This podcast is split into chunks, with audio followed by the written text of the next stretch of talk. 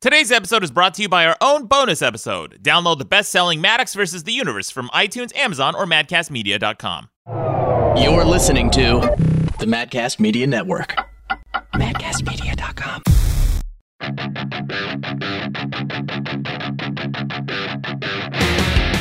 Welcome to the best debate in the universe. Every debate in the universe from pineapple to apple with over 1 million downloads. I'm your host, Maddox. With me is Mikey, the audio engineer. Hey there, Maddox. And as always, my power bottom commanding lieutenant moderator, Ruckaruck Ali. I can't hear you. Turn this music up a little louder. Welcome back to the show. Today we've got an interesting debate. How is it going to end? That is the debate. Doomsday scenarios. And then later in the show, we'll be rounding it out with some headlines as always. But first, please welcome to the show our guest this week. We are honored to have the best selling author, writer, producer, and friend of mine, Chad Culgent. Chad, welcome to the show. Thank you very much for having me. Pleasure to be here. Now, I should I should say that Chad, uh, you are the author of The Average American Male, The Lie, Men, Women, and Children, which got made into a movie, That's right. and The Average American Marriage, Sequel to Average American. the, s- the sequel to Average American Male. Right. Right. Uh, so, Chad, that's I think that's how we first got introduced a long time ago. We had a producer. Absolutely. Yeah, we On had, our, our, our first books. yeah, in our first books. That's right. Yeah. Yeah. We were children then, Yeah, way back when. young and beautiful. About and uh, now look 11 at years us. ago. Yeah. Terrible. so this is uh, this is an interesting story. I've, I've told you this uh, off the air, obviously, but uh, for the listeners who don't know, Chad's publisher reached out to me when his uh, when his first book was coming out. Yeah. Uh, it, it was it was through Harper, right? Harper. yeah. Harper Collins? Perennial. Yeah, And you were kind enough to do a blurb on it. yeah. They're like, hey, you want to do a blurb on this book? I, I said, yeah, sure. Send it to me. And this was one of the few books that I actually read from cover to cover. Oh, thanks, dude. Oh yeah, I sat down and I, I read the whole. I read the first. and, You know, I was like kind of peruse it, read the first couple pages, like see if I'm gonna get into this book or not. I immediately got hooked. Uh, it's so fascinating because it because the character in Average American Male was such a mirror to myself in my real life. Too much so.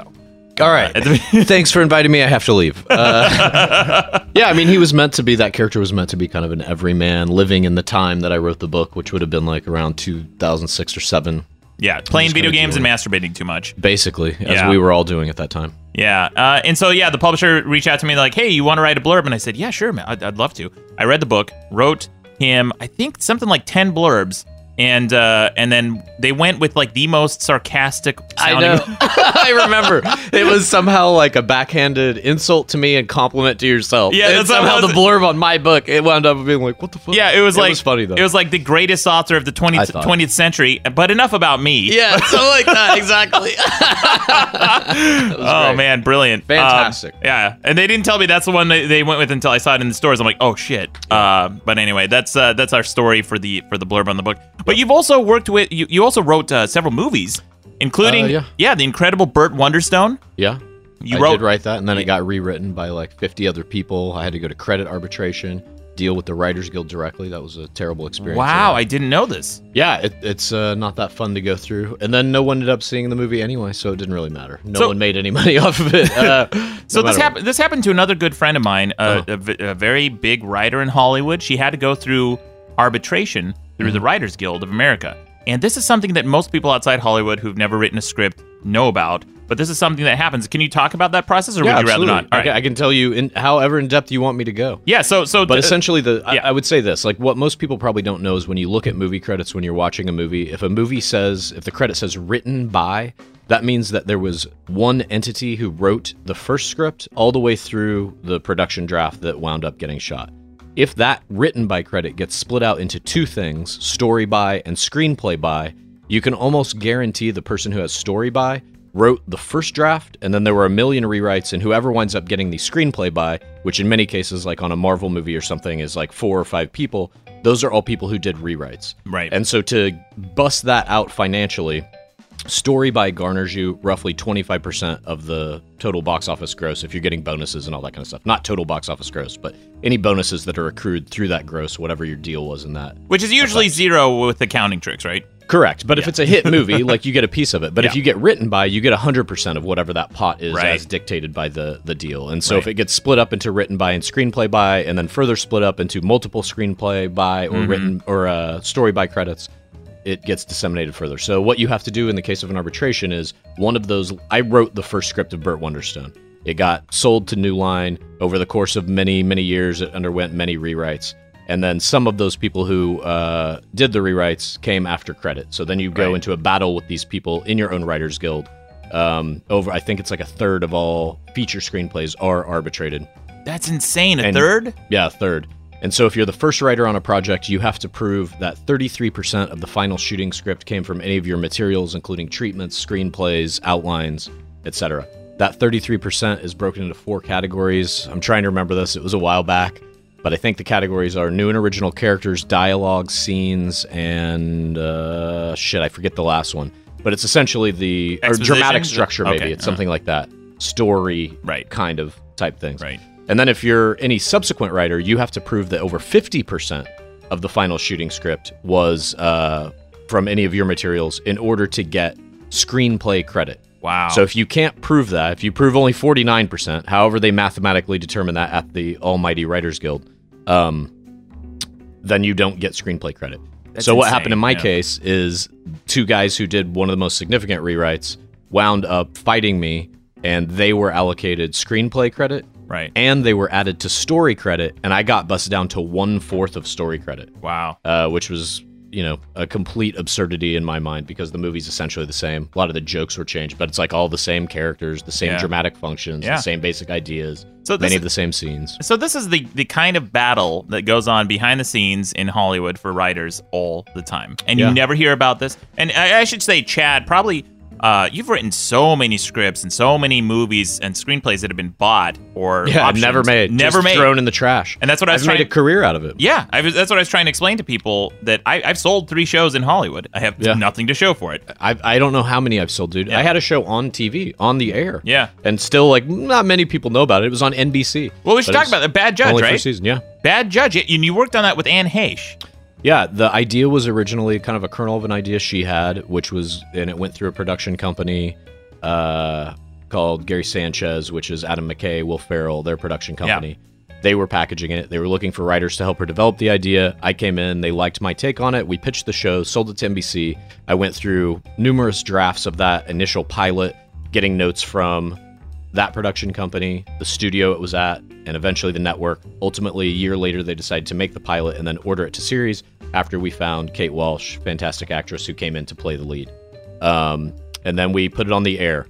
And once it goes to the air, then you're dealing with a whole new set of problems where the network doesn't know exactly what it wants out of the show, but you have to hit a certain number to make the budget of the show worthwhile to them. And if you don't hit that number, things become very tricky. And then the network executives start disseminating all these notes that essentially tear your show apart. Right, The right. first note that I was given, for example, we've made the pilot. You think, well, all the main characters of the show will stay the same. That's wrong. They killed two of the main characters who were in the original pilot before the second episode. Yeah. And then we had to edit them out of footage we already shot and try to make the pilot make sense. Yeah. Which obviously didn't work out so well, as you can imagine. Yep, that And, happens a uh, lot. That happens a lot. I so that I, was wrote- it. I made a pitch a, a while back. My one of my big strategies is always always throw in a red herring in my pitch, which is you know you, you get a I do studio. the same thing, by the way. Yeah, oh, yeah, you have You to. put in problems that seem so obvious. You're like, they'll figure this one out, and Yeah. then I can just remove it, and they'll be happy. And I never wanted it in there anyway. It's- exactly. yeah. I because studio executives dude. Yeah, when you when you go to these meetings, you'll s- you'll be sitting down in this room sometimes with 10, 10 people, 10 fucking people, and I, maybe one or two are the decision makers, usually just one, and the rest are assistants or assistants of two assistants Mm-hmm. or VP exec development of VP of uh, whatever. And nobody e- everybody feels like they have to weigh in on your project, right? Sure. Otherwise, they what's the point of their job? Why are they in that meeting? But even beyond that, it's it's the function of their job. Like you know, we shit on executives and stuff, but their job is actually virtually impossible just the way it's set up. Yeah. So yes, they do a bad job in a lot of cases, but it's only because, especially at like a network level, they're in seventy-five of those meetings to eighty of those meetings just on like the comedy side per Yeah. development cycle. So how many? Substantive notes can you give to anyone when you have to give notes on 80 fucking shows over the course of like a three month period when those scripts are coming in? Right. you're constantly rereading new drafts and trying like those notes always get boiled down to like can we make the character more likable well what do they really learn Right. because at the end of reading those many that many scripts you have no idea what you're even talking about That that is a note I consistently get when I'm pitching things. Like, mm, can you make this character more likable? Can Yeah. you make it more? I, I'm like, I don't know. How the fuck is Cartman likable? He's he, he's on paper. He's I mean, uh, uh, uh just the shittiest, the shittiest Sure. human being. Somehow, South Park is a hit show. Well, it's a subjective note also. Likable to who? It's Yeah, like like saying, that. can you just make this better? Well, what does that fucking mean? I think it's Yeah. great. You know? yeah. Uh, Can you make it more appealing to me? Basically. Yeah, basically. Well, um, yeah. So you worked with Anne Heche on that show. Yep. Bad Judge. For, it was on for a season, and I, I noticed there was a lot of different directors on that on that show. Mhm. Uh, That's just too. the way I think most network TV works. It's kind of like in cable TV, it's starting to shift in a different direction where you're getting like auteur directors attaching to kind of like, you know, uh, weird, more arty kind of half hours and even hour longs, obviously, with stuff like True Detective and Cary Fukunaga. But um, I think in network TV, you just kind of have journeyman TV directors who go around from show to show doing an episode here, an episode there, and they might stick on one show for a little bit of a run or whatever. Right. But And you also Not that uh, uncommon. you also do a podcast. Uh, you've done Yeah. yeah. done it for a long time. It's called 10 Minute Podcast, With the- aka TMP, with my friends Will Sasso Will Sasso, and Tommy right. Balacha, who created Metalocalypse and was uh, a writer for the WWF back in like, you know, the Stone Cold era and stuff like that. So we just had Right on the- Conan. We just had uh, Tommy Blotch's uh, uh, friend on, uh, John Schnepp, on Okay. the show. Yeah, Uh, Fantastic. yeah, they were cl- college roommates. They created Metalocalypse together. Tommy Yeah. created mo- he did most of the voices for the show. Right? Yeah. Murderface, I think, being people's most favorite. But Yeah, yeah, yeah. He's great. He's fantastic. yeah, that's really cool. Hilarious guy. Yeah, and you you've been longtime friends with Will Sasso as well. Uh, Ten minutes podcast. I remember when that launched. It was about uh, two three years ago, right? No, dude, I think it Longer was probably than that? longer than that. It used to be Will Sasso, Chris D'Elia, and Brian Callen. Wow. And then Brian and Chris kind of have gone off to do their own things, Yeah. and me and Tommy are, I guess, the you know the replacements at this point. But we've, re- I feel like we've turned that podcast into something so strange that Yeah. I've just never heard anything like it. It's ten Yeah. minutes. I feel like we're doing really weird shit on it, which to me is always fun. Yeah, yeah. It's it's super interesting. Check it out. Ten minute podcast. And Will Sasso, if you guys don't remember, he was on Mad TV Yeah. long time, and and uh, the Three Stooges movie. He was Curly in the most recent uh, Fairley Brothers Three Stooges movie. Yeah. A dead on recreation of Curly, I feel Yeah. like. Chilling. Well, the guys- Three Stooges. Chilling. That's how they market it. chilling chilling impression. Uh, well, guys, uh, moving on. I should. I have a huge huge announcement. This is something I first announced two years ago, and I am finally ready to announce it on the show today, guys. I finished my book. Congratulations. Yeah.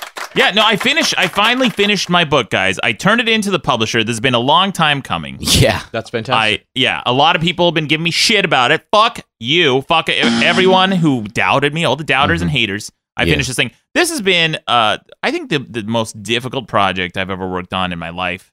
Uh, it's been I've never worked on a book this long before. I think I used every all the time I had to work on this book yeah, actually uh, pretty efficiently on the actual book. Mhm. I basically recreated my life's work in this book. And I'm going to announce it finally Wait, to the so mailing Are list. you saying the other books are inside this book? What do you mean? I'm confused by you recreate your life's work in the book. Well, the other books are different. The other Yeah. books are different from this book. This is Okay. also different from the other two books. All right. Uh, every one of my books has been pretty, pretty different. Uh, but the first one was The Alphabet of Manliness, Yeah. uh, A to Z's of Manly Stuff.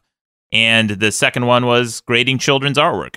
The Yeah. entire book was 320 pages. Uh, originally, it was 360 pages. And my editor finally, we, we had to cut it down. We went back and forth for a long time. And he's like, hey, man, look, this is 320 pages of you shitting on kids. we, yeah. we don't want to take it too far. Let's keep it at 320. yeah, exactly. we can we can lose 40 pages. And I said, Yeah. okay, fine. I could publish a short book of just email back and forth exchanges with my editor on things that we like uh you know uh, different phrases and things that we wanted to change in the book like donkey meat and uh you know dick hole and things like like we went down some really deep rabbit holes nine nine email threads Mhm. on the definition of of uh, I think I think I wrote once how to how to fuck yourself and we got into some really existential territory on, on what Yeah, it means well, to really it's a fuck big yourself question. yeah. So anyway, uh, the book is coming. if you guys, I'm, I'm going to put a countdown timer on the website. Now, I announced the mailing list a long time ago. This I'm going to reveal the book to the mailing list first. So sign up for the mailing list. And I, I am serious about pruning this mailing list. I asked them a question. I said, why do you deserve to be on this mailing list? And if people sass me, if they give me a shitty little response, uh, you know, they're a little too sarcastic, Mhm. I cut them. I cut them from the fucking mail. I don't give a shit. A vengeful god. But anyway, that's coming. And also, I should announce that uh, you know we have the contest still ongoing for the best fan art or music of the week. I think we're gonna do this weekly or monthly. I'm not sure, but you get nine Mad Bucks for bonus episodes. It's enough for three bonus episodes Ah, on the network. shit. Yeah, Yeah. yeah. Hell yeah. Get some mad sex. That But cheddar. we should talk about the debate last week, guys. All right, Chad, you weren't here, so I'll, I'll give you a, a quick recap. All right. The president of Iceland made a flippant and foolish, I would say, statement about banning pineapple on pizza. Hmm. So the debate last week was is pineapple an acceptable topping? The audience voted with a 63% vote. Yes. Yeah. Yeah. 63%? 63%. So there were 37% of the people that were just outraged by even the thought of someone liking pineapple on their pizza. Yeah. Unacceptable is Mm-hmm. what they voted. 37% unreasonable people, In all fairness to Yeah. Jesse, though, he had a really good argument. which was what, Mikey? I'm not saying what it is. I'm just saying if I was a Jesse fan, I probably would have voted against it too. Hey, look, I'll just boil it down to this. Jesse doesn't like fruit. He thinks that fruit is candy for adults. But that's just his preference. Yeah, that's his preference. Who gives a fuck? Yeah. Everybody put whatever you want on your pizza. Who cares? Hey, there you go. Chad, Right. Chad should I be mean- the president of Iceland. I would love to be. We could put that to vote. Uh, and then In Iceland? in Iceland. Perfect. But uh, speaking of voting, I, I posed another question to the audience last week, which is Is pepperoni shitty or Uh-huh. super shitty? Mm-hmm. And with a 65% vote, the audience voted shitty. Oh. Yeah. All right. That's shitty. Finally settled that debate. Great, okay. Pepperoni is shitty. The audience, The audience Voted. voted. Mm-hmm. Yeah. So so far we've got uh super violence. yes. I think we got super Hitler too. No, we Like, got super violence. is super? I think like Trump is super Hitler, Super- where and then there's regular Hitler from back in the day, Yeah, right? Yeah, and then we've got um now super shitty shit. toppings, Su- super intelligent, super super, Super intelligence, yeah, right? Super violence. Chad, Mhm. super violence is defined as regular violence Mm. plus verbal violence. So that's super no, violence. super violence is when you hit somebody, according to you in that episode. no. Because like you you uh, stretch the definition of violence so far that like looking at somebody or or or talking shit became like violence, and then you added super violence. Anyway, we had a we had a debate about this shit. I, you had a debate. I, I just kind of hung myself in the corner until the the the, the, the, the, ro- the, the belt ripped and I fell down and had It to didn't come back work. the next week. a failed suicide attempt is keeping you here. it was yeah. autoerotic actually. uh, he was uh, yeah. He Oh. I thought it having was a jerk. suicide attempt. Sorry. Yeah, no. He was having a quick jerk. But uh, Yeah, no. I get it. Anyway, we got a lot of different uh, phrases we've coined on this on the Okay. show. But moving on, we should we I have some voicemail. I have so many voicemail from last week. This has been one of the most contentious debates we've had on the show. And, and keep in mind, we did have a, sh- a debate on whether or not it's okay to punch a Nazi on the show. Well, I also just heard the phrase "super Hitler" thrown around, so I'm I'm assuming there was also some contentious debate around that. But I'm glad I'm glad that um you know a- a- again 65 percent. This is a huge mandate for me and my beliefs that pepperoni is a shitty filler meat and it's garbage. It's it shouldn't be on anything. And uh, 35% voted that it was super shitty. So there you go. All right, uh, here's some voicemail. This is a this is a caller who called in on the very first show on the best debate in the universe. She's calling in again. Listen to this. Hello, Maddox. This is your mother. Jesus. You're more handsome, much more successful, brother. Mm, Yesterday I had you on Instagram and follow you, only for me to find pictures of many of my favorite celebrities with phalluses on their faces. Maddox. Penises.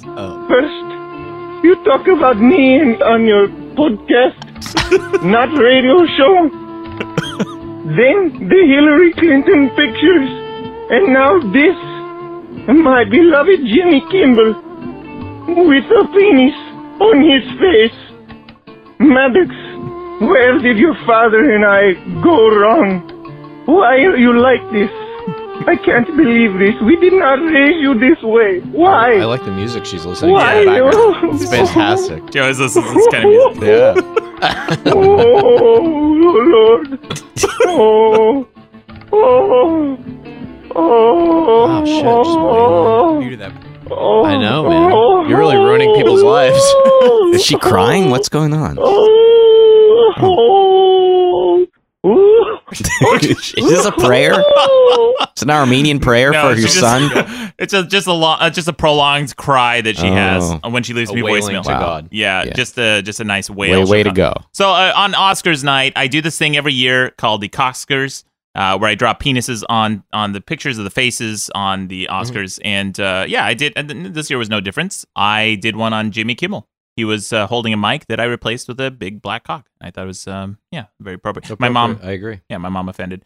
Uh, here's another one. Rucka, this one's for you, I believe. Let's Oh, listen to this. Raka, you idiot. oh boy, Pineapple is not citrus. it's not. Fuck. I can't hear him. Also, Maddox, thank you for justifying anchovies as a justifiable pizza topping. It is my go-to. There you go. That is all. Yeah, Raka, the uh, couple people called you out because they said that you said pineapple was Yeah. citrus. It's not. No. I mean, it's like an orange. Mm, it is acidic. I'll give you that. I mean, it's it's a fucking citrus fruit. Uh, I don't. Look, you get to No. fucking redefine everything and create new words every fucking day. I That's can't just something we could fucking Google. point out that pineapple is citrus and uh, no, we can't look it up cuz some fuck somewhere decided once upon a time that it's not citrus, but he was wrong. There you go. Yo, Oh, Rocco's double we're going to down. we're going to arrange uh meet and greet with all these uh anti-citrus listeners and I'm going to fight each and every one of them. anti-citrites. Is what we like to Anti-citrites. call them. Yeah. Here's a here's another one. This we also talked about the end of the last episode. That guy, the uh, the supposed chi- he's a chiropractor, Uh-huh. uh, uh, quackery, but he he invented this lipstick. Chad, I don't know if you heard about this, but it's basically no, It's- sure it's- haven't. it's glue. It's basically just glue Okay. that you glue your vagina shut when you when you have a period, and that's how that's supposed to replace pads and tampons. But uh, here's It's a, kind here's- of like the Diva Cup. Do you know of the Diva Cup? no, is that the same thing? It's a cup that you insert into your vagina while on your period. Oh, it sounds horrible. But this this is a Similar just a- thing, but sewing or gluing your vagina shut seems like it is not safe or uh, Yeah. medically sound. Well, we had a couple women weigh in on this. Listen to this. Hey guys, Fascinating to so hear this. Jesse's argument against pineapple seems to be that it is a fruit and therefore doesn't belong on a pizza. But guess what else is a fucking fruit? Tomatoes and olives. Oh shit. So that's kind of bullshit. No. Also, that Yes. weird No. menstrual lipstick stuff, fuck no. I've put a lot of weird shit on and about my labia. That will not be one of them. Huh. Um, Maddox, I love you. Rucka, I love you. Uh, Thanks. you guys rock. Bye. That was friend of the show, longtime caller, good friend of mine, Ella Darling. She's fantastic. Also, let me let me ask you Yeah. this, if I may. Would you guys glue your piss hole shut? would I glue my piss hole shut for a sci- for a scientific experiment, Chad? Yeah, Okay. I, I am a pea no, scientist. because only good things come out of it. I was just Mm, trying to okay, Mikey. find some equivalence. It doesn't really exist, but I was trying to find some kind of you know. We I got don't we know. got we gotta we gotta That really wrong? delve into this, Mikey. That's what not- you think? yeah. Only good things come out of your pee hole. I think that oh, there's o- there's three things that come out of your pee hole. One of them is when you're dying. What's the third thing? Yeah, it's when you're dying. What's that? It's the same thing that comes out of women monthly. Uh, you don't want that. what is that? It, it's it's blood. A dead Is it is egg? it blood? Hold It's- on, it's hold on. menstrual- What? Is it blood? Menstrual Yeah. blood comes out of your penis. Not when you menstrual die? blood. If blood comes out of your Not menstrual penis, blood. you're doing something wrong. You're doing something wrong. Is right? it actual blood? No, four things come out of your penis. Okay. What? Now there's four. There's what four. The fuck is happening? There's there's there's jizz, obviously. Okay, Obviously. that's the first thing. That's the most frequent. None of and us then- would be here without it. No, that is that. And then there's there's uh, pee, urine, of course. Mm-hmm. Urine. Yeah. Okay. And then uh, if you're dying, blood. And then uh, also kidney stones. I was Oh, just gonna right, say kidney this. stones. So yeah. four things come out of your penis. Mikey, you said there's nothing. Everything comes out of your penis is good. There was an asterisk next to it. Oh, okay. you have All to right. follow the Mhm. footnotes All right. Thank you. Wait. for So correcting. every man who dies pisses blood in the final moment. Is that what you're saying? with a kidney stone. No, not Oh my every God. man. Not every man. Some. It some. just sometimes it happens. Sometimes that okay. happens, yeah. Well, And uh, also, by the way, um, uh, olives and tomatoes are not really fruit. they are. I mean, absolutely they're fruits. they grow on. I They're, also, in the interim, googled that pineapple thing. It is not citrus. it's it's citrus, dude. Are you gonna believe whatever Google tells you? By the way, I Is mean, that but fake I'm, news too, Rucka? tomatoes and olives they're they're like vegetables that grow on trees. Oh, okay. Tomato being a fruit is like Pluto being a planet. It's just Exactly. not happening. It's like By by the way, last It's you not just mentioned the anymore. fruit thing. Okay, Chad. In the last episode, I mentioned that a, a big thing of mine. I'm into exotic fruits, Mm-hmm. and w- when my most respected guests come over, sometimes I give them fruit, like Yeah. my most exotic fruit. Like, hey, try this. This is something you've never tried before. Here, you you you monkey, you ape. Uh, that you you uneducated, uncultured. Like I'm trying to Expanding enlighten the their- horizons. Yeah, I'm like Of your most honored guest. yeah, Might as- nice way. to- You're my most honored guest. I think you are so fucking stupid. You don't know what an orange is, though. So why don't you try eating one? So I got get so I got deluged with so many text messages from friends of mine who were like, "Hey man, you've never offered me fruit at your house." Mhm. I got so many, including our very own Rucka Rucka Ali in studio today. Rucka, my bottom commanding lieutenant moderator. Yeah, I do respect you, and I and I realized I did offer you some some strange and exotic fruit When?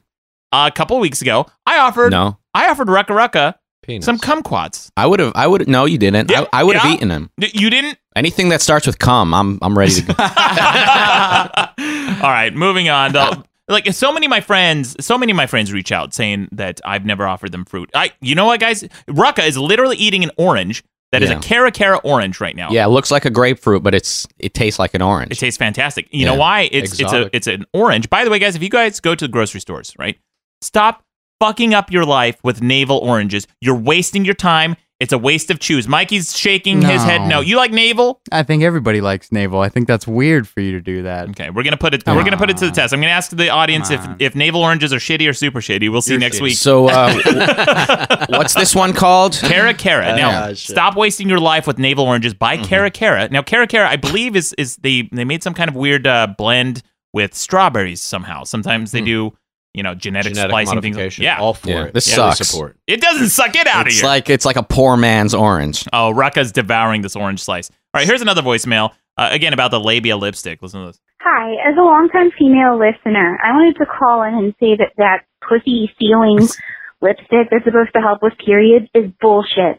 And most of the articles I've seen about it pretty much say the same thing with women snarkily sneering at it because tampons work because they absorb all of the blood that's coming out, but if you just seal off the lips, it's gonna, um, if not overflow, become cramped up and long story short, it's unhealthy. So yeah, that guy's retarded. Yeah, there you go. From a female listener, she would not glue her vagina. You got triggered, Chad. I did, yeah. Yeah. It's a it's a bad idea. Here's another one. Speaking of bad ideas, listen to this caller. Hey, uh, this is Colin about last week's episode about Rucka saying that uh, Armenians didn't fucking invent shit. It's fucking wrong. I looked it up. Maddox is so right. Yeah. Uh, just to name a few big ones. Let's uh, go. You know, positron emission tomography. Yeah, Oh, I was yeah. an Armenian. I use that uh, every you know, day. all those concrete drum mixers you see driving around L.A. That's an What? Armenian. Stefan What? Stefanian, whatever the fuck Armenian kind of name that is. Uh, What? ATM. Concrete You ever heard of that, Yeah, Rucka? ATMs? Money? Probably not. You're Mm-hmm. No, poor. I've never heard of those. Um, and you know, the biggest one obviously is the Armenian genocide. Like, other than the Jews, Oh, the only wait, they E. fucking invented people that? To be able Holy to shit. Invent an entire like conspiracy about their entire race being wiped out. Like, Okay, that's you know what? Fuck you. incredible. So, fuck you. Wrong. Armenians are great.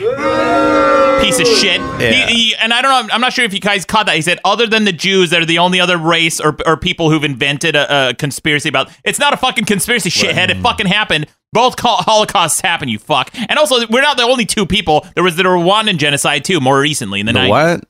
The Rwandan genocide. Yeah, but I No mean, buts. uh, It happens. Yeah, I mean, Nope. it, was the '90s. It was, a, it was, it you was know, the free, the freewheeling. there was not 90s. not a lot happening that decade. All right, if like 9/11 happened in the '90s, probably nobody would spend too much time talking about Rwanda. It was it was, it was a boring decade. We had we, there was not There was- there's genocide happening every fucking day in third world countries. Uh, n- mm, Yeah, human misery and suffering, I think, is the default state of most people on the planet. guys, there are defined. Ge- a genocide is a defined thing, and not everything is a, de- a genocide. You know, uh, you know, if you wake up and you're you're feeling kind of groggy, that's that's that's my personal genocide. That's your person. That's like your personal genocide. Sorry, Hmm. Okay, I'm having now a we've got genocide genocide and then Super super, genocide. genocide. is when you actually kill somebody. By the way, shocking that the Armenians invented the ATM. Shocking that the people that always carry around big wads of cash at all times invented the uh, the technology that would al- enable them to do so. Well, you gotta. Sometimes you invent your own currency, E, like Mad right. Bucks,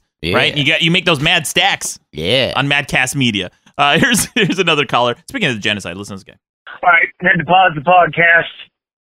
Ah, Uh, gonna gonna settle this this fight. What about Armenians invented? How about two Armenians that invented Maddox, and then that one Armenian went out and made the best page in the universe, Yeah. made the best debate in the universe, the best show in the universe, the best things in the universe have come from Armenia. Armenian. You Mhm. motherfucker! Well, Yeah. That's right. You're Motherfucker. welcome. I'm on your side, Maddox. Talk to you later. Keep up the great yeah, work. no, I, I agree. He uh, Maddox basically invented the internet. Yeah. Um, by the way, I think what I said was not many inventions have come out of that part of the world in the last recent history. Oh, is what except I'm for- saying. Except for positron tomography. Th- were they in Armenia when they came up with it? Where does it fucking matter where they are? They're the because people. I'm not racist. I'm not saying the Armenian race is incapable of inventing things. Look at Steve Jobs. He's Syrian like you. He fucking invented the greatest phone of all time. I'm, not holding it right Syrian, now. It's and called the an iPhone iPhone 6. sucks. Thank you, Steve Jobs, for the iPhone 6. What? I, I just realized I could have been calling it the iPhone sucks this entire time instead Wow. of the iPhone six. Well, Ah, missed opportunity. Anyway, uh, here is uh, here's another call. Maddox, I gotta call you out on your claim that pizza absolutely has to have toppings to be enjoyable. I'm not against toppings being on pizza, but I can at least appreciate a pizza without them. And nobody's denying that cheese does not qualify as a topping. What? So I don't know why you brought that up. Pizza is absolutely fine to eat with just bread, cheese, and tomato sauce. What are you gonna say next, Maddox? That coffee isn't coffee unless it has milk and sugar? Oh. There's a reason why you don't hear people in New York saying that toppings are necessary on pizza. You probably need toppings on your pizza because the Don't hear people that. who make your pizza suck at it. Also, I don't know how you can think pineapple on pizza is good. What exactly is it about a warm, savory pizza that makes you think, Oh, "Hmm, he just countered you his know own what this argument in needs? one. A sweet, acidic, gelatinous, juicy fruit on top of it. Gelatinous? Jesse has a lot of wrong opinions about food, but he wins this debate. Rucka, thank you for telling Maddox that his opinion on a pizza is just 100% wrong. I, I don't remember, but I probably said that. Okay, that guy's an idiot. Uh, he's defending plain cheese pizza. Guy, that's three ingredients. You moron. That's bread, cheese, and sauce. You're a fucking child. You're and a fucking oregano and garlic. child. Oh, get what? out of- That's the sauce. The sauce counts as one ingredient. What? Yeah. Why, Sauce. why does oregano count as part of the sauce, but not the cheese and the topping? Well, because when you order uh, pizza, Rucka, you don't order. Uh, yeah, could I get? Um, let's see. Could I get crust and could I get some crushed tomatoes? And can you add a little bit of olive and garlic to that sauce? If I may. Oh, So it's Yeah, an but- ingredient, but not a super ingredient. it's I, I feel kind of like cheese pizza is the atheism of pizzas. It's the null state. It's the this is good enough. Reality is fine for me. I don't need to lay these layers over it that don't. I, I actually agree. exist. It's, I agree. It's for, I agree it's for that children. I agree that pepperoni is like the god of toppings. Yeah, uh, the Get vanilla- the fuck out of here with The pepperoni. vanilla of pizza. Yeah. Okay. Here's a here's another caller. Hi, Maddox. I worked at Domino's Pizza Australia for a year, and I can tell you that pineapples do belong on a pizza. Yeah. As much as it hurts, but I know that you also don't like pepperoni. Right. I thought I should explain to you how we prepare and put the pe- uh, pineapple onto the pizza. Hmm. So we get a jar, not a jar, sorry, we get like a, a, a tin can, and then you gotta fucking open the cunt. And then once you get the cunt open, you put it into a bane.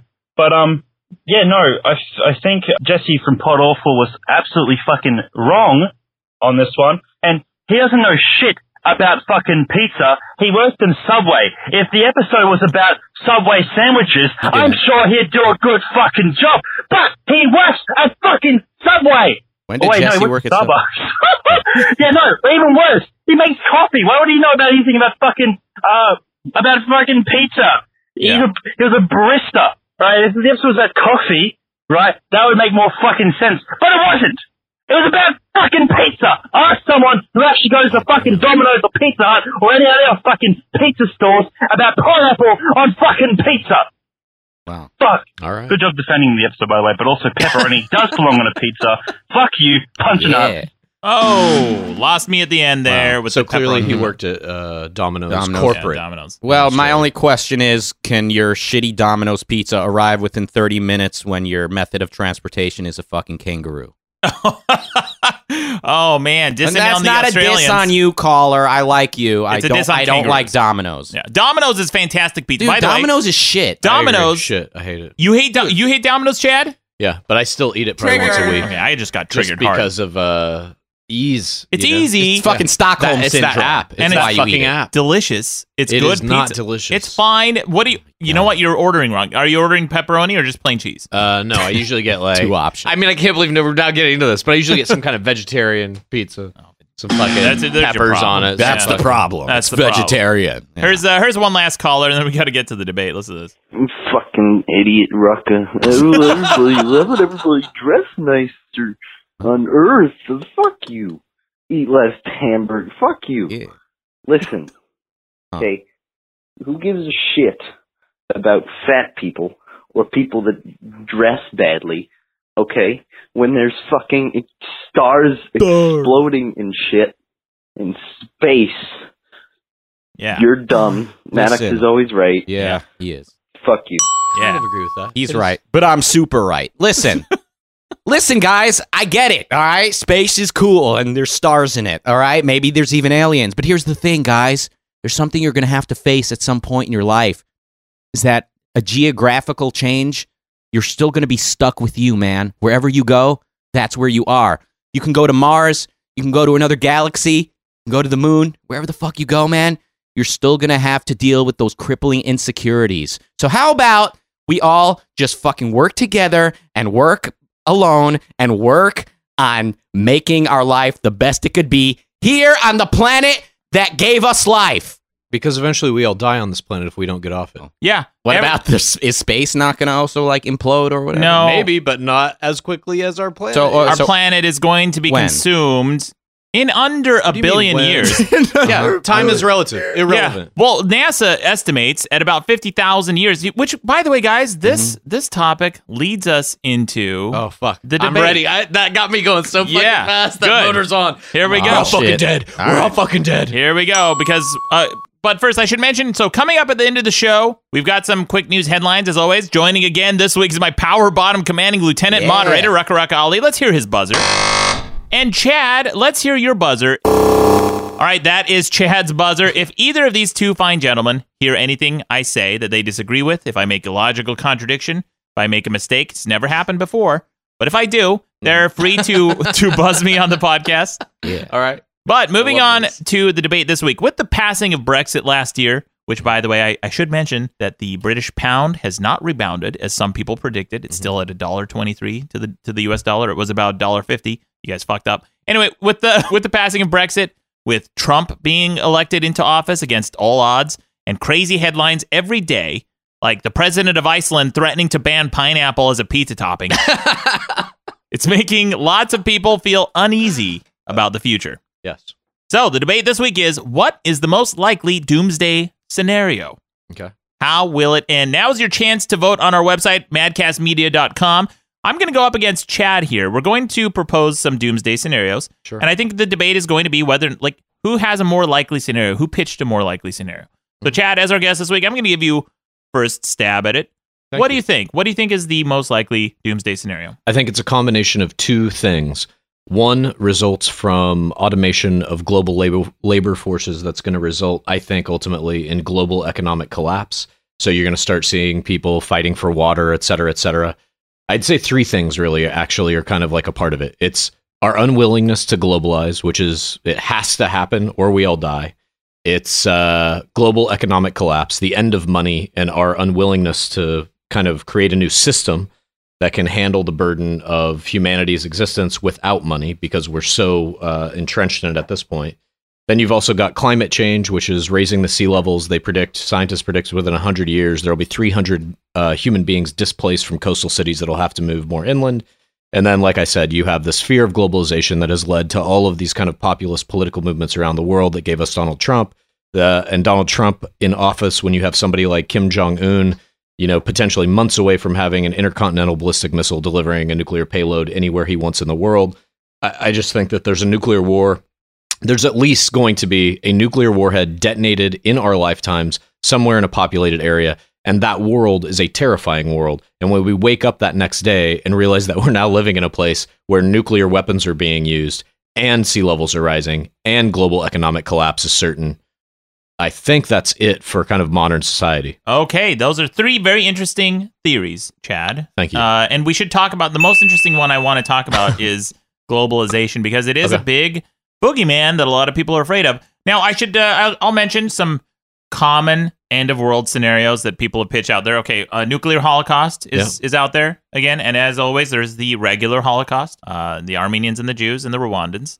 And then there is now. I'm going to I'm going to pitch this. Oh, and there was a Well, hold Greek on. Holocaust too. Mikey's pointing to himself. Gr- Mikey, No one ever talks about it because of the goddamn Armenian. When was that? Mikey. My dad talks about it, and that's all I need to know. oh, but poor these Armenians, these these attention hogs, the Armenians. Who every fucking year there's a new ho- Armenian Holocaust movie. I'm sorry that we've like drowned out the Greek Holocaust. oh man, people are tired of those Armenian Holocaust movies. When was the uh, Greek Holocaust? Yeah. It was it was in the early 1900s. All right. Early 1900s. That's right around the same time as the Armenian genocide. Was it the Turks also? It was the Turks to The the Greeks. Fucking Ottoman Empire at it again. Fucking Ottomans. All right, but moving on. Look, I'm gonna I'm gonna put this out there before we go on with this debate. Yeah. Automatic disqualifier is the zombie holocaust. All right. Of course. I'm not gonna I'm not gonna entertain that bullshit on the Agree. show. Yes. All right, good. We all agree on that. Uh, no zombie holocaust. And then uh, you know another common one is the plague. The plague is kind of a roll of the dice type thing. We could you know the Black Death happened. I feel like the I feel like the plague is like it's a very long shot at this point. It's plagued out. Am I right? Oh, what was what was the Black Plague? The bubonic plague. I mean, I know what it is. I mean, I've heard of it, obviously, but like, um, w- l- looking back now with what we know now scientifically and medically, like, was it just like a common cold? No. that they didn't know how to deal with. No, it is a. It is. I think it's bacterial, or is I'm, it? vi- I'm was not it viral? exactly sure what it is, but it, it still was- exists. Every once in a while, they Yeah. find it in like an animal or something. In Santa Monica, California, they found Uh-huh. they found the. Uh, I think they found a squirrel or something something out there. Some one animal is either either a squirrel or a chipmunk had the plague, a plague carrier. It was Yeah. a squirrel, Chad, because I remember it. Now, Chad, I don't know if you guys know this. He is the greatest squirrel photographer in the world. That's Yeah, correct. Oh. This is uh, this is something. Now, Chad, uh, Un- Chad, really not even up for debate at this point. My body of work, I think, is so extensive that no one can come close. yeah, even in a lifetime. you're the Ansel Adams of uh, squirrel photography. I think so. Uh, the, so Chad and I have something in common actually. When I, I used to live in an apartment where the squirrel would come up to my window every day, and over over the course of months, I, I started feeding feeding the squirrel and Mm. befriending. You know, like you like you have Chad. Chad, by the Absolutely. way, has has befriended the squirrel, the squirrel family, the squirrel babies, everything.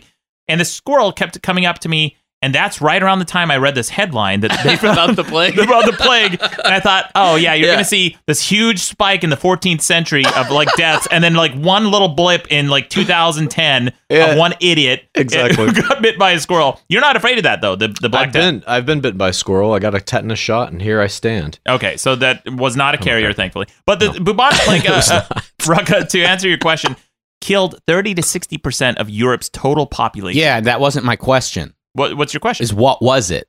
It's either it's either viral or bacterial. It was carried on rat or fleas, fleas that that uh, bit rats that had Okay, I get it. I I'm familiar. It spread and killed a lot of people. I I'm aware of the story, the supposed plague, the alleged plague. Oh, I'm just we got a saying, plague uh, truther on the show. Yeah, But my question is now, knowing what we know now, Yes. what was it? Was it a fever? Like, was it just some disease that can a, tell you a few if you wanna know. antibiotics today could solve? Because if one squirrel in Santa Monica is carrying it around, and every and life goes on for everyone else, obviously it's it was a it caused all the damage it did because of the ignorance of the people at that time. Well, Lack so of Chad, Chad, Chad has this. We I just talked pulled about up the, the symptoms. Wikipedia. Yeah, go ahead.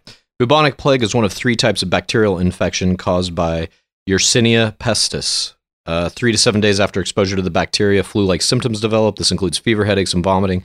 Swollen and painful lymph nodes occur in the area closest to where the bacteria entered the skin. Occasionally, swollen lymph nodes may break open. Yeah, and these uh, these lymph nodes that swole. I think they called them buboes. That's why it's called the bubonic plague. And they'd happen a, a lot of times around your crotch, I believe. And you would have these like big swelling lumps down near your crotch. Uh, and it was a really painful and terrible way to go. Okay. Yeah. If anyone at home understands what the fuck I'm asking, uh, call us in. Yes, The num- antibiotics can take care of it, is Okay. what I'm reading. Vaccines have been found to be Right. very useful.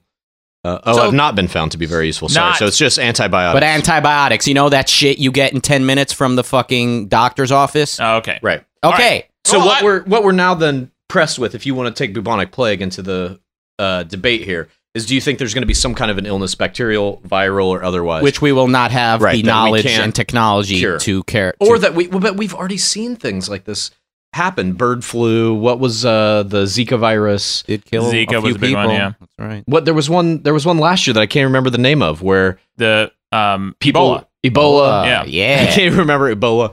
They Uh, find they they usually find cures or some kind of vaccine to most of these viral almost epidemics. immediately Yeah. and treat it like Yeah. everybody says like this is it it's a pandemic it's going to erase the world and then Mm-hmm. Yeah. we cure it within like a month As the guy with the literally, literally the most viewed Ebola related video on YouTube. This is that's You can true. look this up. It's I, true. I that makes me somewhat of an expert on this. Yeah. and yeah, it didn't kill that many people. Ebola did not kill that it many did not people. kill too many people. It's a lot of scared. hysteria. It scared a lot of idiots. A Yeah, lot of it dumb, scared. It scared people. slovenly people. The people who would be scared of Ebola are not welcome. Well, to it's a my groups. painful way to go if you do get it, but it just, I don't know. I actually honestly stopped paying attention, so I don't really know how that story wrapped up. I think I think we do know how that story wraps up. It's a rucka wrap up. All right. Well, thank thankfully that's not my biggest theory. Okay. My mine personally, asteroids. Yeah. Asteroids and comet impacts, huge huge problem. Now, here's the thing. We know, we know that an asteroid impact wiped out the dinosaurs. Yeah. Eh, The, the most powerful creatures that ever walked this earth next to me. Okay, you keep on naming problems that people couldn't solve at the time, like the plague. Nobody knew how to solve simple diseases. The dinosaurs didn't know how to recognize that a meteor was coming their way and send out a rocket to sent to, to knock it out of the way. Or be, even beyond the rocket, they didn't know how to preserve their. Not even that they had a cultural society, they didn't have higher intellect like we do. You know, we've already taken steps like storing seeds in that uh, repository, whatever the fuck that thing's called, the Ark or whatever. You know what I'm talking about? The Scientology Center, the there's a there's some scientific endeavor that's happening right now. It's a giant concrete bunker like set in a mountain somewhere remote that houses all the seeds of every known plant on the universe. Wow. So that if we do have something like an asteroid hit, we could potentially rebuild. Um, and I think we have taken steps and would, if we know that we're on a collision course with an asteroid, we would take certain steps to at least preserve some element of humanity that would allow it to potentially again flourish. But I don't think we would be extinct from it necessarily, unless it was obviously as big as the Earth or some shit like that. If it's a complete obliteration. Well, interesting theory, Chad, but incredibly wrong. Uh, here's Oh. No, that's right. I, I'm gonna fucking Google this shit too. No, I know, I know. Look, if we see an asteroid coming, of course we might, we might have a shot at intercepting it, assuming that we don't have problems with uh, different countries worrying that we're going to launch nukes into space or whatever. It is, Right. right. We might have a shot at it. But the problem with a lot of these asteroids is that they're black bodies and we can't detect them. Sometimes, oftentimes, we miss these asteroids until after they've passed Earth, sometimes by, uh, you know, just a few million miles or a few million kilometers, uh, which isn't that far, which isn't that far. It, it's, it's too close for comfort a lot What do you of mean? I thought we found a bunch of planets in like some far off universe. Yeah, well, that's that's because we're looking for them. But we're I mean, we are looking for asteroids, but a lot of times we can't see them because not enough light bounces. Hmm. Yeah, but we'll we'll see it in time. You Yeah. hope. I, I agree with you that that's it's certainly one of the the ways that it could end. Human civilization is what we're talking about. The world ending in quotes just means the complete collapse of human civilization. Right. That we're reverted to a Walking Dead scenario or worse. Uh, rain of fire. Well, if if an asteroid impacts us, right, and it's a it's an Yeah. Apollo. These are called Apollo asteroids. They are the types of asteroids that wiped out the dinosaurs. These would launch enough dust into the atmosphere that it would kill agriculture on Earth. Mm-hmm. We would we would have mass starvation, famine. We'd have riots everywhere. There'd be fire. Cities Absolutely. would be on fire. Cats and dogs living together. It'd be pure chaos. Yeah. Uh, if that happened, I think that's that's something that uh, you know we're long overdue. An asteroid of that size generally speaking, uh, astronomers have estimated hits Earth once every 100,000 years. It's been about 700,000 or more years since we've had that happen to us. So we are long overdue. It's just a matter of time. It's going to happen, it's an inevitability. Well, I will say this. I, I think society is moving very quickly towards some kind of major breakpoint. You know Kardashev scale, I assume? What's the Kardashev scale? Uh, it's a scale that was developed by the scientist whose last name was Kardashev that talks about uh, sentient civilizations. And I think, if I'm remembering it right, it breaks it into four categories zero, one, or five Oh, categories. type Zero, one, yeah. one, two, three, I do and know that four. scale. Yeah. We are a type one, right? Right. Yeah. Uh, the types basically are you can harness none of the power on your planet. You can harness the natural resources on your planet. You can harness the thermal energy from the core of your planet. Two, you can harness the, I think, the power of your solar system and then your galaxy and then your universe or I something think- like I that. think It the goes up and up. I think the power of the sun is one of those. It's a type it's two like civilization. type three or something like that, or type two, whatever it is. type two but- is I, I believe type two is a, is the type of civilization that harnesses the the it consumes suns basically stars and one such way is a dyson sphere which Mm-hmm. is a sphere that you create around the sun that basically captures all of its solar energy right So at each, I, if I'm remembering this right, and I may not be, but at each one of those kind of breakpoints, when a society is trying to get into the next phase, there are obviously huge fucking decisions that have to be made and the society will either collapse before making it to that phase or it will make it into that phase and i think we do have a lot of kind of conflicting technologies a lot of environmental factors that are contributing to kind of like bad shit that's happening that we need to get past or we all die so i do think that we're approaching that break point uh, and it could be an asteroid like i agree with you i think that's more random though i think there are things happening on planet earth that are providing for me anyway a clear path to how we could all die or at the very least civilization could collapse Okay, well, let's talk about globalization because this is something that I feel like the conspiracy circles on the internet are very afraid of. They're always I know. they're always complaining about Alex Jones, especially. He's always Well, complaining I mean, about go Jesus. global those globalists, globalists. He's always complaining was about at Bohemian Grove. I saw the tapes. yeah that guy i can't do I- Al- I Alex just- come Jones, who is uh, uh, The worst. allegedly not a globalist, always broadcasting his videos on YouTube, Mm-hmm. a global company owned by Google, Uh-huh. a global company. So what? Yeah. What is globalization? Yeah, let's let's talk about that, Chad. Uh, what would you say? So, to allay the fears of people who are globalists, what would you say to them? Because this is something that Mm-hmm. It's could- inevitable. Uh, I would I would say go back to well uh, or human collapse. Human collapse. Civilization collapses or we become globalized. I would I would argue to these people look back through the, the fucking history of humanity back to before we had things like countries or states or even cities and we were small tribal bands living apart from each other and the first two bands that got together and said, "Hey, might be a little better if we work together under a similar banner." Those first two bands had to overcome this very same fear that all people who fear globalization had to overcome. Two things becoming one into a bigger kind of idea, right. a bigger identity. And it's just inevitable. We've done it throughout the history of humanity. At every step it's become harder and harder, but now we have countries, we have states in America. However you want to separate these kind of like uh arbitrary designations of human beings, but ultimately the only one that matters is humanity. We're all fucking human beings. We all live on the same planet. That has to take precedence or we're fucking done. Like there's some real big problems facing humanity that are coming right at us. And one country doesn't want to do something, our country at this point about global warming, others do. We all have to like meet that head on simultaneously, and it would be way easier if we had one world government, one world money. It would just be way easier. okay. Well, so Rucka, you had an objection. What do you? Uh, well, what I- do you the question is, what is globalization? Yeah. Globalization is anyone.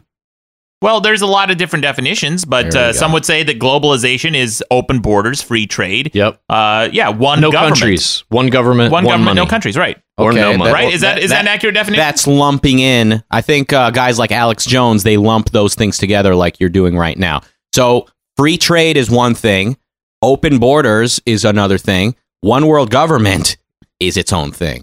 So these are three different things. You- Well, that's what people they're just kinda afraid of, lump- right? I argue for all of them. I'm in favor for of all of them Okay, so uh, so Chad Culgin, officially globalist. officially. I, I believe I'll, I believe our fir- our very first globalist on the show. Mm-hmm. And, and you are you opposed to this, Rucka? Um, this I'm, fundamental? I'm for the the free trade. Um, I also like the open immigration between countries in, during times of peace. Uh, as far as one world government, I would say hell no, definitely not, because that, that that's that's one body that could just uh, become corrupt and then everybody's fucked. So I think there should be separate countries with different governing bodies so that people have mobility to leave a country that they don't like and move to another one. But other than that, yeah, free trade, like um, essentially companies uh, trading with companies i- and people trading with other people in other countries. I mean, that's a beautiful thing.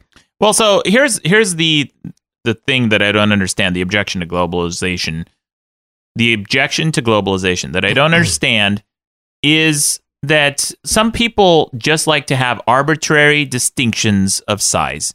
So let's say you have a country, right? Let's say It's that this country, or that. It's yeah. the, the notion of the other. I am this, you are that. Right. And that has to stay that way forever in the human mind. So you have you have, and this is the Terrible. the, the the argument against globalization can be done on a country level, right, or a state level. So a lot of times in the United States, people say, well, issues of abortion should be left up to the states. That should not be a federal a federal issue, right? It should not be a governing body saying to every state this is what you should do. It should be left to the states. But then the state is an arbitrary distinction of a border. Right. And within the state, there are arbitrary distinctions of counties. And within counties, there are arbitrary arbitrary distinctions of neighborhoods and different and city councils and that sort of thing. So at any stage, you know, people say small government, small government. We should have small government. Well, that's fine. They're just arguing against literally a federal government dictating what people should do, but they're okay on the state level. But you could make the same argument at every single level. A neighborhood council could say, you know what? We don't want any big government. We don't want districts. And then the dis- districts could say, we don't want any big government. We don't want states. Well, where does it end? Because if that argument holds any water, you could make the case that any amount of government is too big because unless it's the one person, the individual ruling over himself, him or herself autonomously, then you're saying, well, eh, government's too big. And it's bullshit because it's only at the country level that people start to seemingly have problems with it. Oh, well, you know, we should have countries ruling over themselves. Well, if, you know, again, that argument can be extended all the way down to the individual. Right. Well, so what, it's- what's the it- problem with that? I, I- I don't really understand what you're saying, but I would say, yeah, rights, you know, rights should not, there are no state rights. There are individual rights. Um, those rights should be protected by the government. That's what the government's for, in my view. Uh, What rights, though? Those those are determined differently by right- each different government. Uh, Well, I would re- define it as the right to live and produce and uh, take care of yourself, so long as you're not infringing on anyone else's right. but in some countries, that's absolutely not the right of a human being who Those lives are- in that country. right? Oh, that's not a country I would like to live in. I'd like, I'd like uh, to live in liberty. So, Rocco, here's a here's a hypothetical for you. Yeah. All right, and this is we're- I know we're getting a little off base with the globalization thing, but uh, you're saying you're saying Chad that if a we part of don't it. globalize, then that will lead us to a doomsday scenario. Yes, if we don't actively accept it, look, we made the internet. We're already globalized. It, it's already happened. There's now just the old regime kind of fighting against it. In many ways, I think that happens. There's social and technological progress that just can't be stopped. It just happens basically overnight. And then there's the old regime that's like, well, wait a minute, though. How does that affect my money? Usually, money is the reason that all of this shit gets slowed down. And uh, it, it just can't be that way anymore. We're all dying here. I mean, the sea level rise that's happening now is already affecting people on a, a pretty mass scale. That's going to get worse and worse and worse. And if you don't have kind of the dissolution of the notion of countries, if people can't just go to where there's land because there's some weird arbitrary line we've drawn, that's going to be real bad. You're going to see massive wars, massive unrest. I- If, if we don't globalize, I, I think it's pretty much over. Well, so back to the argument of you know if people don't like the country they're live they, they're born in, they can move and leave and go to another country. That's not true because in countries like North Korea, How about Syria? How about look what's happening right now? I, I we actually- want to come to America and we have a president who says, no, fuck you. Yeah. Uh, what if all- what if m- the majority of countries start closing their borders and they say, you know what, we're not going to have any more immigration, or they close their borders within and they say you're not leaving this country, like North Korea. They don't grant visas. They don't allow people in North Korea to leave for the most part. Well, Mm-hmm. you, you asked what I think about what what I'd like to see. I'd like to see open borders, and I said in times of peace. There is no time of peace. Oh, Well, That's there- never there- existed in human history, I mean, it- ever. It, can exist. So you believe in a utopia? No, I wouldn't call it utopia. I mean, there there's still going to be like individual people, you know, getting into scuffles, but um, No, wars, genocides, they happen all throughout history. They have since the dawn of humanity and it has never stopped. There have the been U.S. two. has dropped bombs on people every fucking day since we've had the capability. I That's- mean, that's true. Yeah. yeah, Pretty well- much. Well, the way we've conducted our foreign policy has been to like draw these conflicts out forever, and while at the same time like bribing our enemies to fight other enemies instead of just uh, asserting ourselves with um with a clear objective. Even with the So- clear objective, wh- whatever the case, there are people being killed in service of taking this land, these arbitrary borders that we're talking about, or their resources, or money, which is a resource we invented. Um, and I, I don't see that ending unless we all feel that we are equal, that we are the same, that Americans, that Syrians, that Russians are just fucking people. Like even the idea of Russia or America cannot exist. Well, we where we are all you know technically people, but I mean obviously. well, I mean it's e- it's it's really easy to say, you know to to hold hands and say we're all human beings, but obviously some Right. people are horrend- behave horrendously and To you, they do. Well, I That's a mean, subjective term, obviously. It's not really sub. Well, it's yeah. Obvi- as a human being, it's subjective. If I was a rock, I wouldn't care how people treat women or treat gays or treat Jews or treat blacks, whatever. Like Mm-hmm. cultural difference, right? So as you know, as me and Maddox and you and Mikey, if we want to live in a place where women don't have their clitoris forcibly removed, Right. we're going to need to protect ourselves from cultures that wish to do That's that. right. So you're actually trying to protect yourself against the idea, not the boundary. The boundary is irrelevant. Ooh, I don't good know what that point. means. No, that, so what the I think- idea of beating up a woman or raping someone being legal, that is just an idea. It has nothing to do with the country. yeah. It's There a- is it's a- one person or a group of people who ca- have convinced another group that this is acceptable. That's it. It's a cultural phenomenon that isn't even common with like le- like le- you know, let's talk about female genital mutilation, right? That that happens largely in I think four or five countries. It's Egypt. All right. So you love to say there's no differences between cultures. All right. Why No, don't you we're go not live? saying that. one? We're not saying that. That's not- that's not the argument. Yeah, huge differences. But, but, but between people, fundamentally, we're all the same. Yeah. We all have the same capability. We are the same people. We all came. or we, we're we're- biologically the same. We're biologically absolutely. the same. Yeah. Exactly. Physiologically, biologically the same. And it's those cultures. So well, I think the argument is Chad is making that is is uh, globalization will lead to a common culture, a common currency, and a common government. Absolutely. And the argument that Rucka's making is that that's dangerous because if that body of government becomes corrupt, then we're pretty fucked. Now, our, I mean, just look at the United Nations. The first thing the UN did, it was supposed to bring peace to the world. It put a, a blood a bloodbath slaughterhouse like the USS, USSR next to the USA at the time, the f- probably the freest country. Uh, it puts North Korea up in, in charge of you know security and stuff alongside Gaddafi, alongside all types of other horrendous dictators and murderers. I mean, they, they draw no distinction between cultures, but between uh, who horrendously violates human rights and who does much more to protect them. So these one world governments, what they really do is they uh, they enable evil, they enable uh, violence and murder, and they basically compromise on all governments on do peace. though. Even the American government. I mean, wh- whatever government you want to look at. This government, our government, is not nearly as good as I'd like it to be, but I mean, there's no there's no comparison between us and like- Absolutely. all right, Absolutely. So I mean, the freer of the countries should not rush to uh, acc- uh to integrate with the much much more horrendous governments out there. Yeah, I agree, but I think it's an ideological war that is going on. I, I, to me, like the boundaries are just kind of irrelevant. We just made this dumb shit up. America's not a real thing. Neither is money. These are all ideas we came up with. We now blindly adhere to them because they're told to us as children. Just like whatever your culture was, you have some reaction to it. As soon as you're born, you learn a language. That's the first idea you're given, and that language determines. You guys saw fucking Arrival largely how you view the world, even how you view reality. And then you learn a little another piece of your culture, whatever the religion might be, or how to treat women, or what kind of food you like, or whatever. And all of these ideas, as they're presented to you, you react either positively or negatively to them. That shapes your personality, and your brain is cooked by the time you're whatever age. You have no real choice in anything you do. Neither do the people who do the things opposite from you.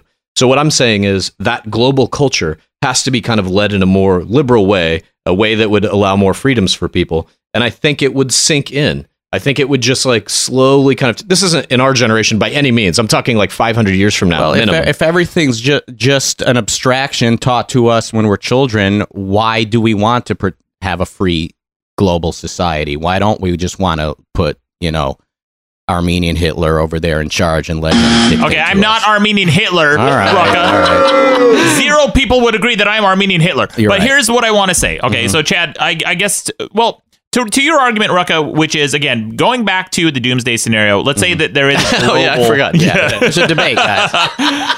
you know, there. let's Sorry. say- It's fascinating stuff, but yeah. right. Of let's course, debate. Let's say there is a global government, and you you find that that government is corrupt. Well, how have people treated corrupt governments in the past? Like in Thailand, I think every Tuesday they have a coup, a military coup, and they overthrow the government. In Thailand, there's there's coups happen more often than leap years in Thailand. Now, uh, that's because the pe- the people perceive that there is some corruption going on, or the military decides they want more power, et cetera, et cetera. But anytime you have a corrupt government, the people have risen up and fought against that government.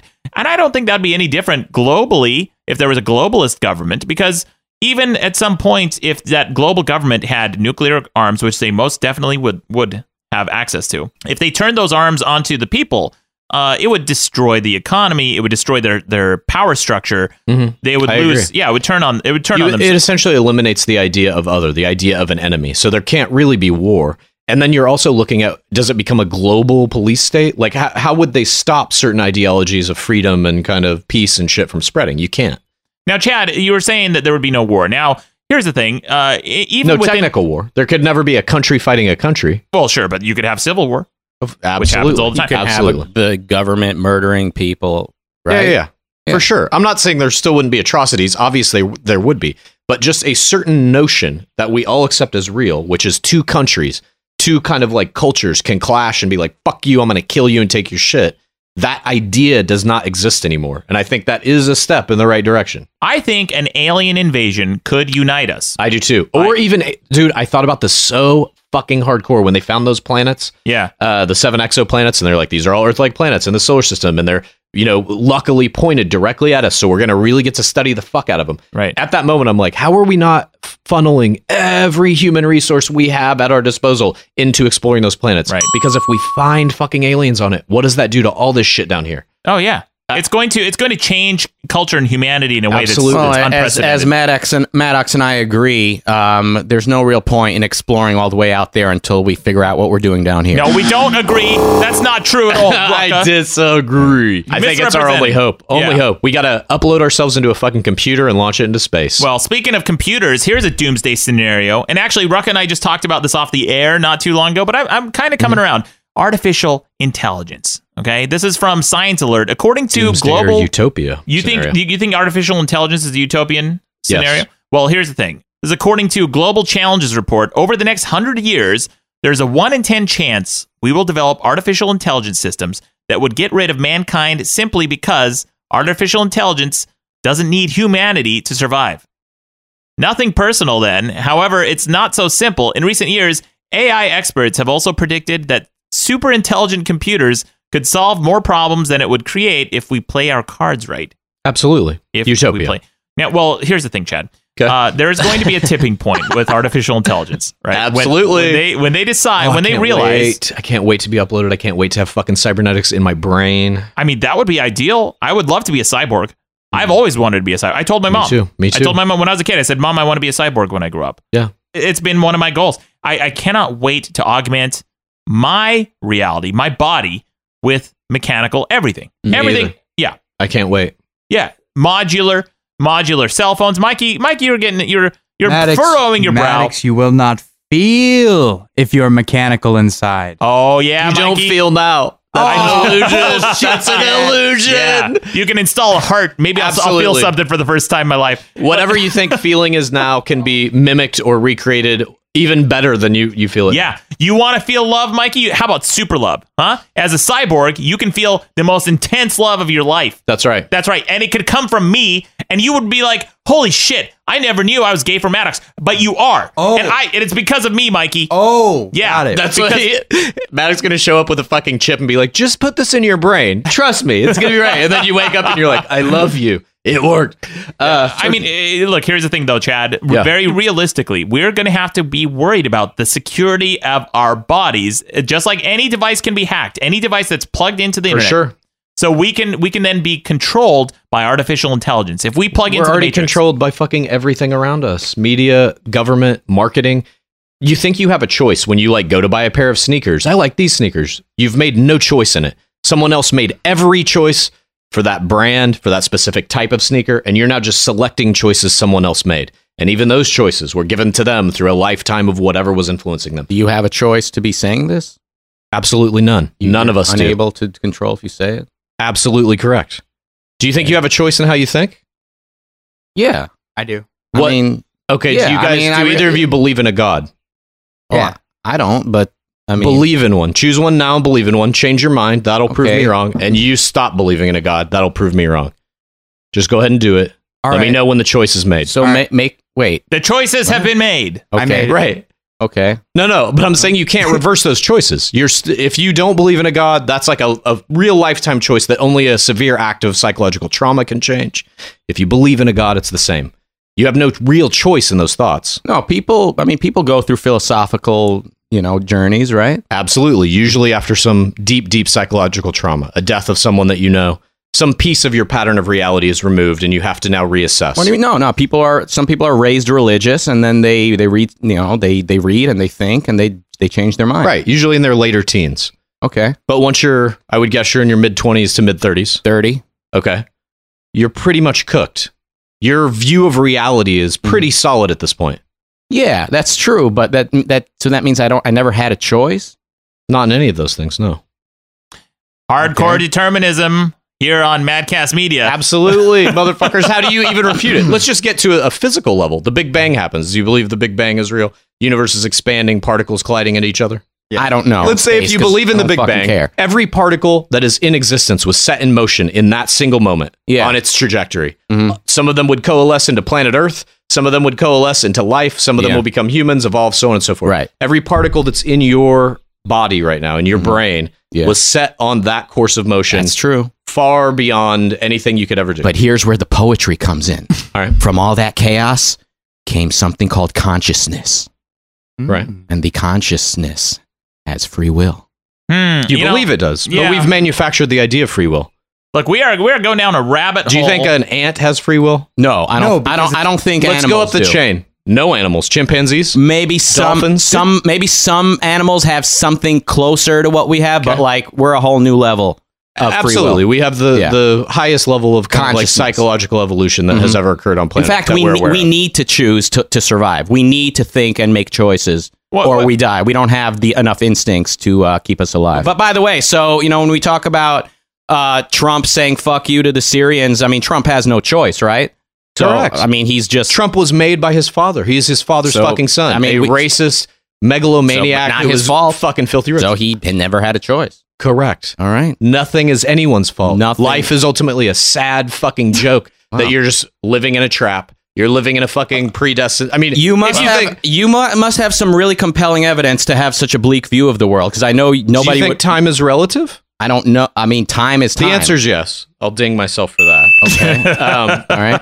And and we know this scientifically through some very easy fucking not even experiments like GPS satellites that are in our uh, upper atmosphere or Uh-huh. even in orbit. Time does not affect them the same way that it affects us. They have to actually have recalculation algorithms that will reset their clocks by like a millionth of a fucking microsecond every so often, or they will get off and flow down into fucking space. Time has no similar effect on things that are closer to like larger bodies of mass than they do to things out in space. You've seen Interstellar, all that kind of shit. If you can travel faster, speed of light, time time doesn't affect you the same.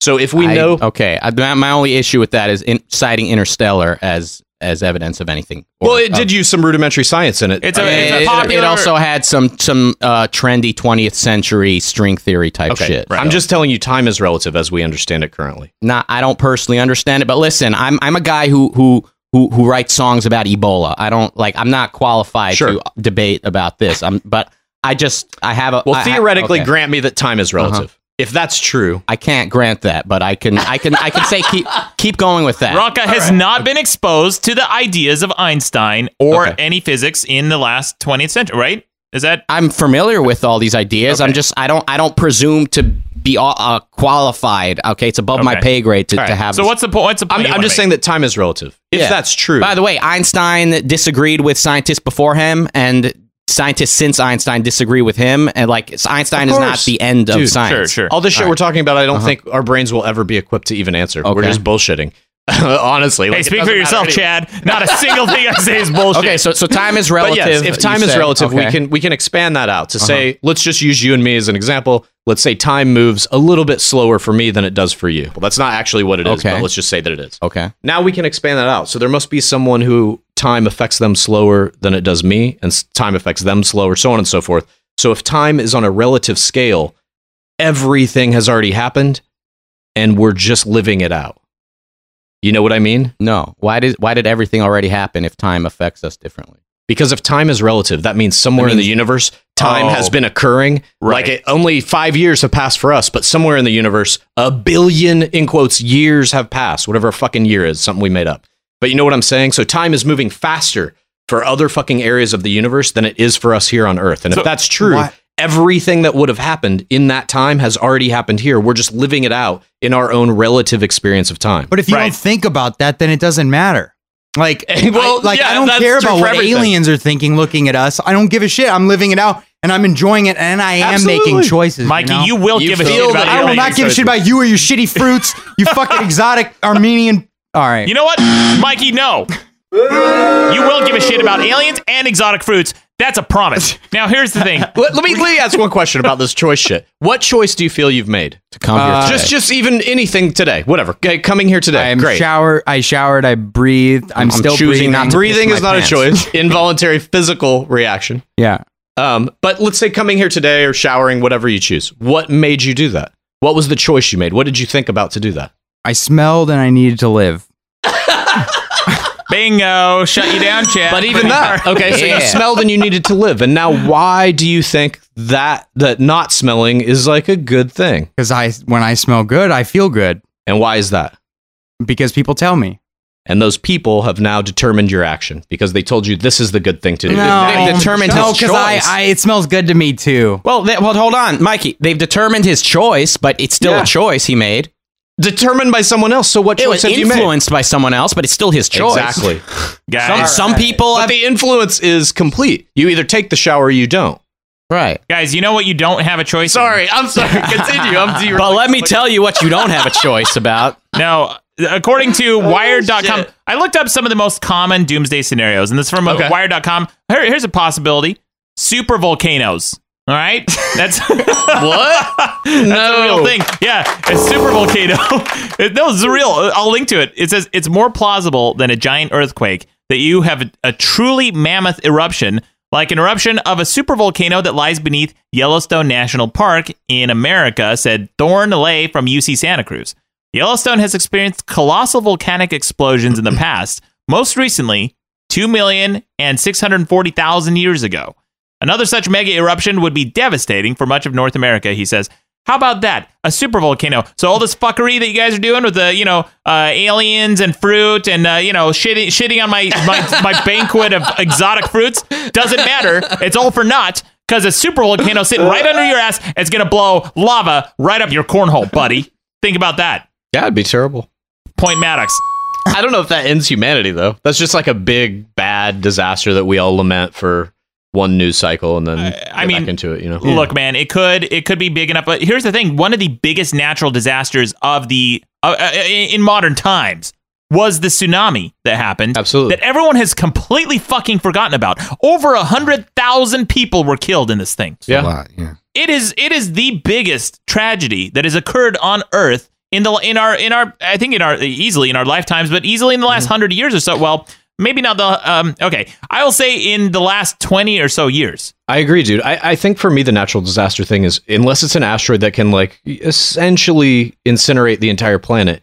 I- I feel like there has to be some element of uh, human complicity in tearing down society for it to actually end.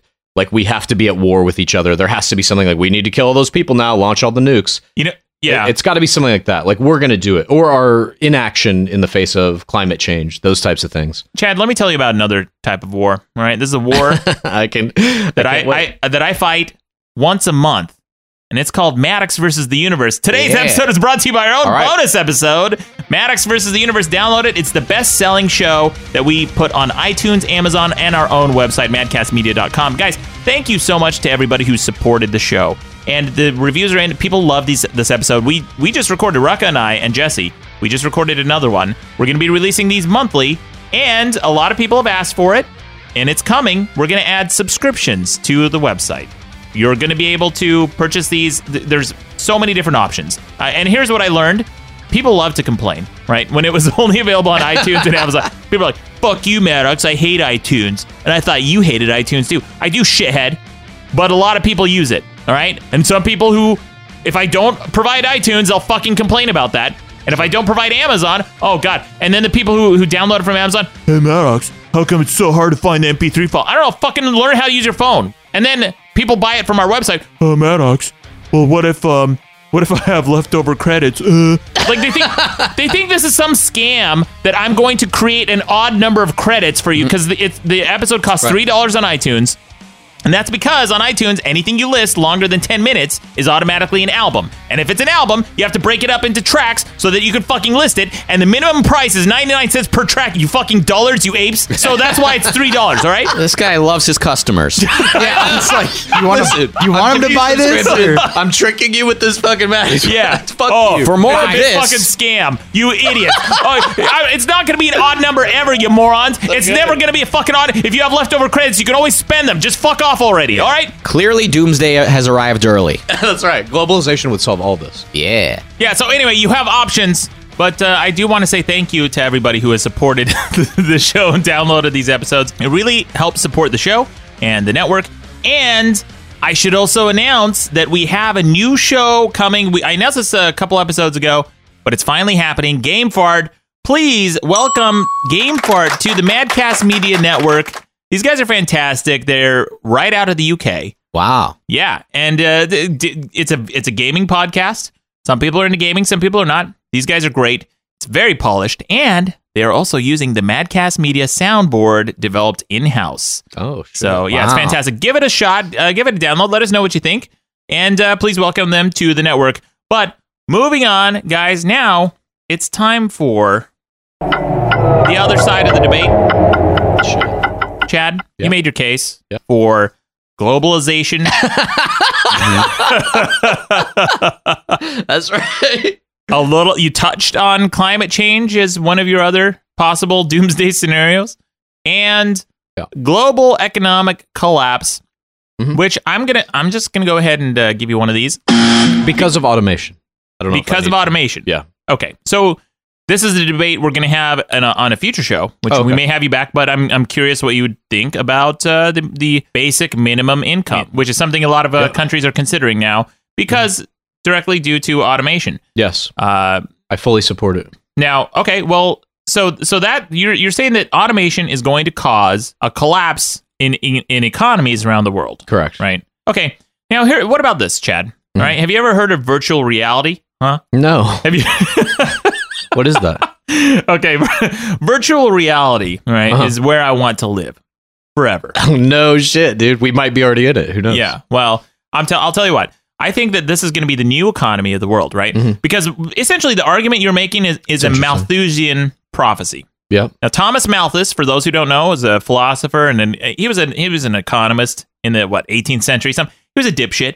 yeah. Let's just, Mm. sure. Let's go ahead and call that. Fuck him. I mean, fuck him. He was, you know, Fuck among Thomas the Malthus. What's he stupidest gonna people do? on the planet during the time he lived. Yes. The Malthusian uh, doomsayers, right? These guys are like, uh, well, Earth is going to run out of resources and we're not going to have enough food. And so Thomas Malthus predicted the Earth's population could not exceed, I think at the time was 2 billion people or 200 million. No, something like 200 million people. Some, some uh, cockamamie number he just pulled out of his ass. So, like, oh, well, this is how much farming we have. But what he didn't predict is the agricultural revolution. Correct. He didn't predict Thomas Balrog's, but that, that's the guy's name, right? Uh, Bal- Balrog, the guy who saved a billion lives or whatever. He created agricultural methods. He found a new strain of wheat that is much more resilient and was able to save billions of lives and produce much more food. So at every every step of the way, when people say, "Okay, this is it. Earth has hit its capacity to feed us." that what they can't predict and foresee is an increase in technology Hmm. or some future invention or method that changes everything. A complete paradigm shift in the way we live. Yes. Correct. And what we haven't even begun to touch the tip of the iceberg on is vertical farming. All right, that's something that that could potentially uh, increase our our yield Hmm. of food by magnitudes. I'm not even discussing food though. I'm talking about money specifically. The fact that our entire world operates on a financial system. Right. It's in every other thing. Every government is secondary to money. Every religion is secondary to money. Literally every idea we have is secondary to money. It well, we're, influences we're- them so all. we're getting to that. so the economy. Go ahead. so we're, it's true though. He was right. So we're getting to the the economy, right? Okay. So you're going to have automation collapsing. Oh my gosh, everything's being created by robots and machines and we have 3D printers Mm-hmm. that are autonomous that are manufacturing things that we use. Well, first of all, we're going to move away from a, a, a goods consumption society where we have manufactured goods to one that is virtual. Okay. And in the I like virtual, this. yeah, I love this idea. Yes. And in the virtual world, here's what is going to be the new job, the new employment, and the new skill that we're, we're going to have a need for, which is people who are writing code and creating objects in the virtual world, scenarios and experiences for humans to experience. Those won't be done by a computer? I don't Okay. think so. All not right. good. Not not good ones. Uh, I think that. Hang on. how dare you? How you know what, Chad? Have you ever played a, a randomly generated dungeon crawler? Motherfucker, you're sitting here telling me that there are uh, technologies that these like brilliant genius economists and futurists could never predict and yet you're telling me that like a robot can't write a computer game eventually yeah shitty one well whatever they'll get better i think it, that'll be automated too I've got a question, Chad. And as probably the smartest guy in the world named Chad, would you say that's probably true? I mean, don't know. Oh. I guys don't know named many other Chad. I mean, Chads, actually. Chad. It's like a jock name. You're right? easily the smartest Chad in this room.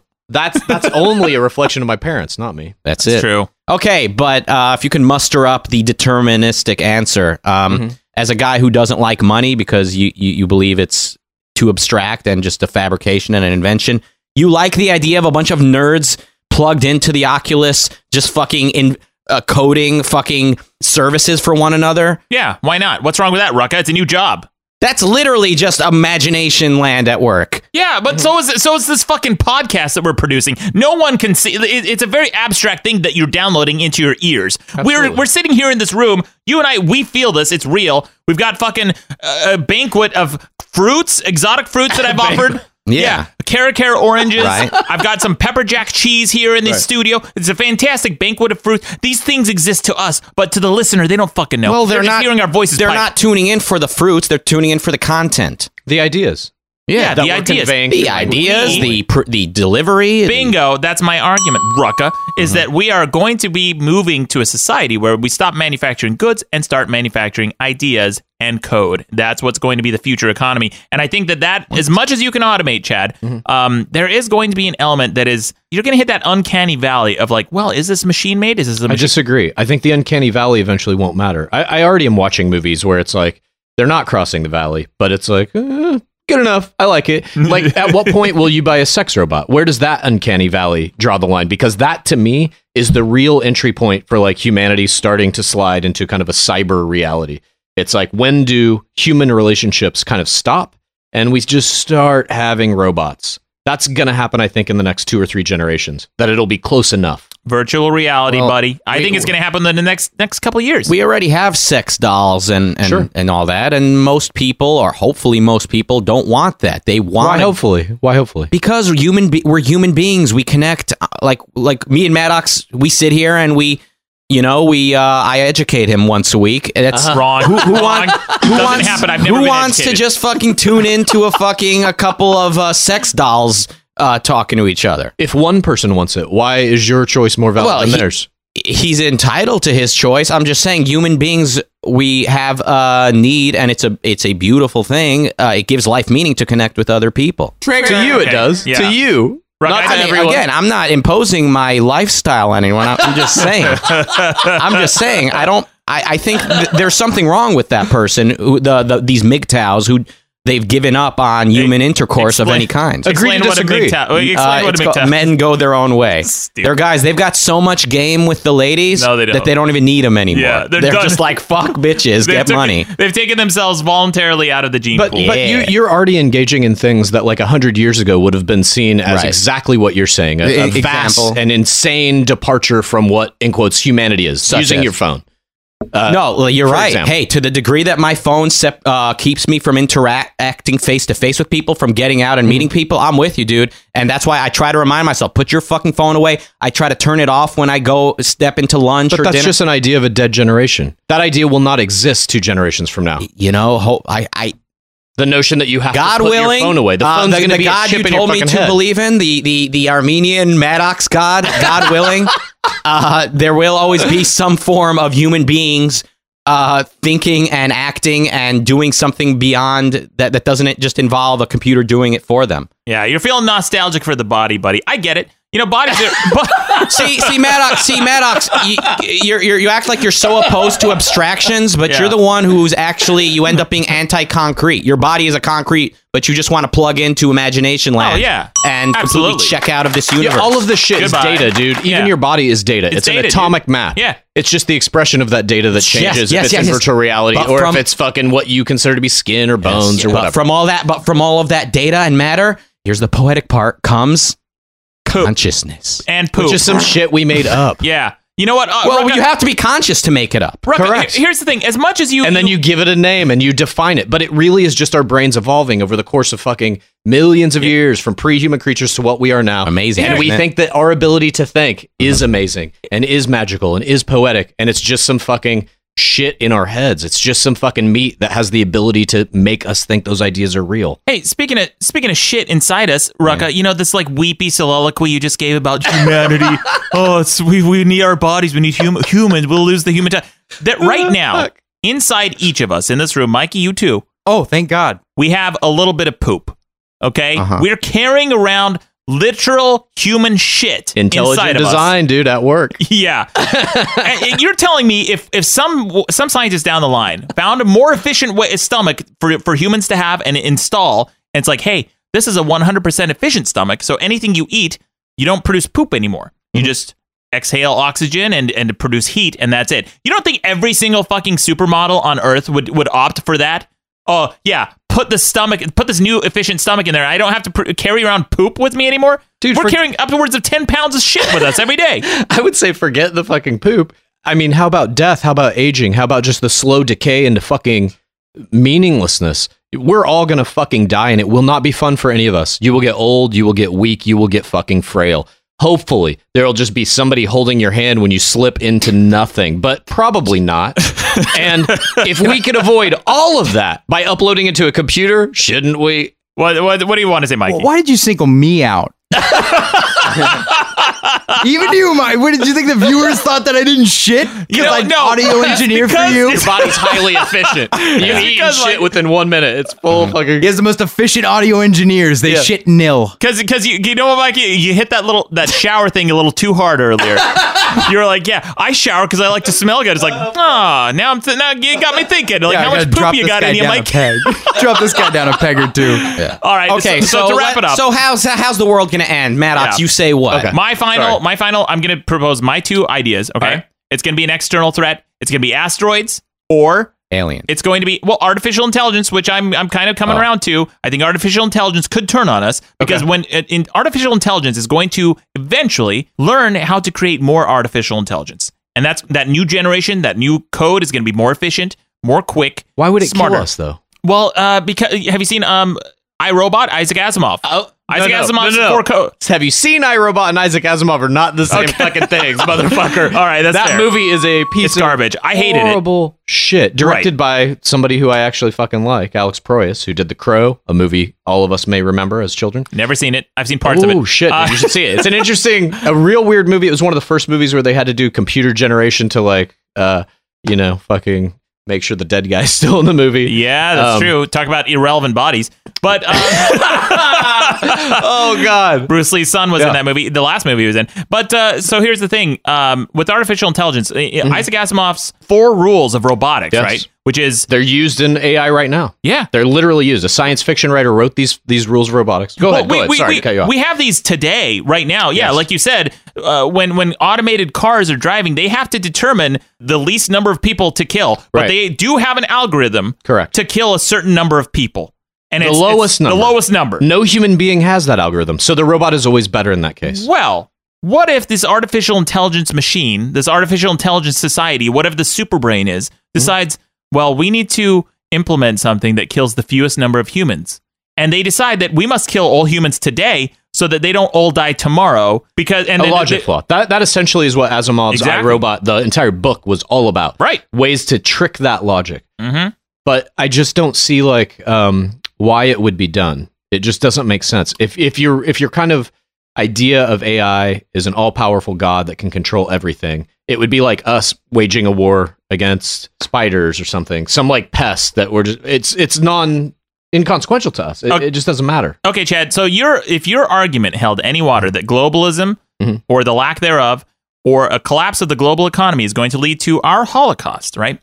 An artificial. I never said that. And oh, well, the end of the world, a doomsday Yeah, scenario, yeah. right? If, an artificial intelligent being or, Uh-huh. or uh, artificial intelligence smart enough to determine that path to be true would then realize that in order to save humanity, we need to stop humanity today, save our sperm and cells, and then recreate us 100 years down the line when that's- we go to another planet. That's very generalized. It could also just say, well, I can see the like five key players globally who are going to make all this shit happen. I'm just going to kill them. It's Donald Trump, Kim Jong Un, Vladimir Putin, and whatever. They're dead now. Utopia. I, I don't think it would wipe out humanity to, in quotes, save humanity. I think that logic is flawed. Yeah, well, I, I you- we're going to put this to the vote on the website. Absolutely. All right, we'll Absolutely. see who has the more likely doomsday scenario next week. Okay. We'll find out. We will put this to vote on the website, but we should wrap this up so we can get to some headlines. Rock, any final words? Oh shit! Yeah, ruck a wrap up. Okay. Um, listen. You can uh, say the world is going to end. You can go off into space. You can explore other planets. You can plug into a computer down here. You can do all kinds of shit Uh, you can explain away free will. You can you can li- uh, rail against abstractions and concepts so hard until you en- live entirely in a world of them and completely ignore your very earthly body. But two things are guaranteed: a all of that shit goes out the window the minute you meet that special someone that makes you tingle in the heart and in the pants. And number two, somehow Donald Trump will still be the bane of your existence. There you go. That is. It's a Rucka wrap up. Yeah. Thank you, Rucka. That's for that beautiful. wrap up. Yeah, it was very beautiful. Uh, but anyway, moving on. We've got some quick news headlines from around the web. This is making headlines, guys. This is uh, this actually, if this is true, could be the biggest story wi- within the last uh, 30, 40 years politically. President Trump has accused Obama of wiretapping, yet has provided no evidence for it. This is from NPR.org. It said, in a string of tweets posted early Saturday morning, President Trump let loose a barrage of accusations at his predecessor. He alleged that former President Barack Obama had his wires tapped in Trump Tower before the election day last year, accusing Obama of McCarthyism, which is the fear of communism, uh, and being a bad or sick, in parentheses, guy. But isn't Uh, wires tapped also in parentheses in that tweet? It is uh, wires tapped is in quotes here. I heard quotes. Sorry. Yeah, yeah. He says I love- wires he tapped. had yeah, his in quotes, wires tapped. That right. sounds like a porno. You know, to to But, make uh, sure that people don't misunderstand that he means, uh, uh, you know, le- metaphorical, right? So the, the NPR article goes on. It says shortly after his final tweet about Obama, which says this is Nixon slash Watergate. Trump turned his attention to other matters, berating Arnold Schwarzenegger, exactly. his, his successor on Celebrity Apprentice. Schwarzenegger announced Friday that he was leaving the show, blaming the show's recent poor ratings on Trump. And that leads me to the next headline, which is Trump says Schwarzenegger was fired from Apprentice, then Schwarzenegger fires back. This is a real thing that happened, guys.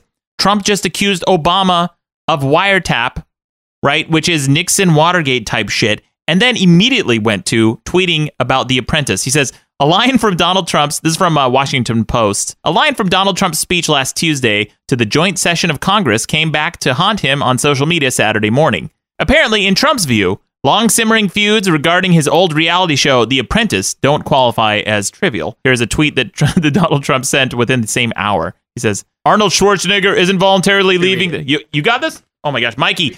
Oh shit. Yeah. Listen, Arnold Schwarzenegger Oh, isn't yeah. voluntarily leaving The Apprentice, okay? He was fired by his bad, pathetic ratings, not by me, okay? Sad end to a great show. Retweet now. Oh. Wow, Mikey Bulbs. Dude, I- fantastic. I think- That was the- unreal. Like, ah, Chilling. so happy right now. Mikey is killing it on the impressions. All right, this means we need to have Trump news every fucking. We're going to have week. Trump news every week. Yeah, Yeah. Mikey killing it. Trump tweets, dude. Yeah. Uh, Until he's assassinated, I think you guys should do it. he might Even tweet- after. he We might could have the ghost yeah, of like something retro else. tweets. Yeah. yeah. So Arnold Schwarzenegger, can you do a Schwarzenegger too, Mikey? No. Oh my god. Here, Oh, shit. And Arnold Schwarzenegger replied to Trump. Here's here's his reply. You should think about hiring a new joke writer and a fact checker. Bravo, Mikey Bolts, Oh, dude. killing it on the impressions. Holy Yeah. shit! Anyway, that uh, that all happened. These are real things that are happening, guys. We got one final news headline, then we got to wrap this up. But uh, a couple. This is from Elite Daily. A couple has sex in a restaurant while the cashier awkwardly takes their order. This is also a thing that happened. It was a Domino's Lobster. pizza. Mm-hmm.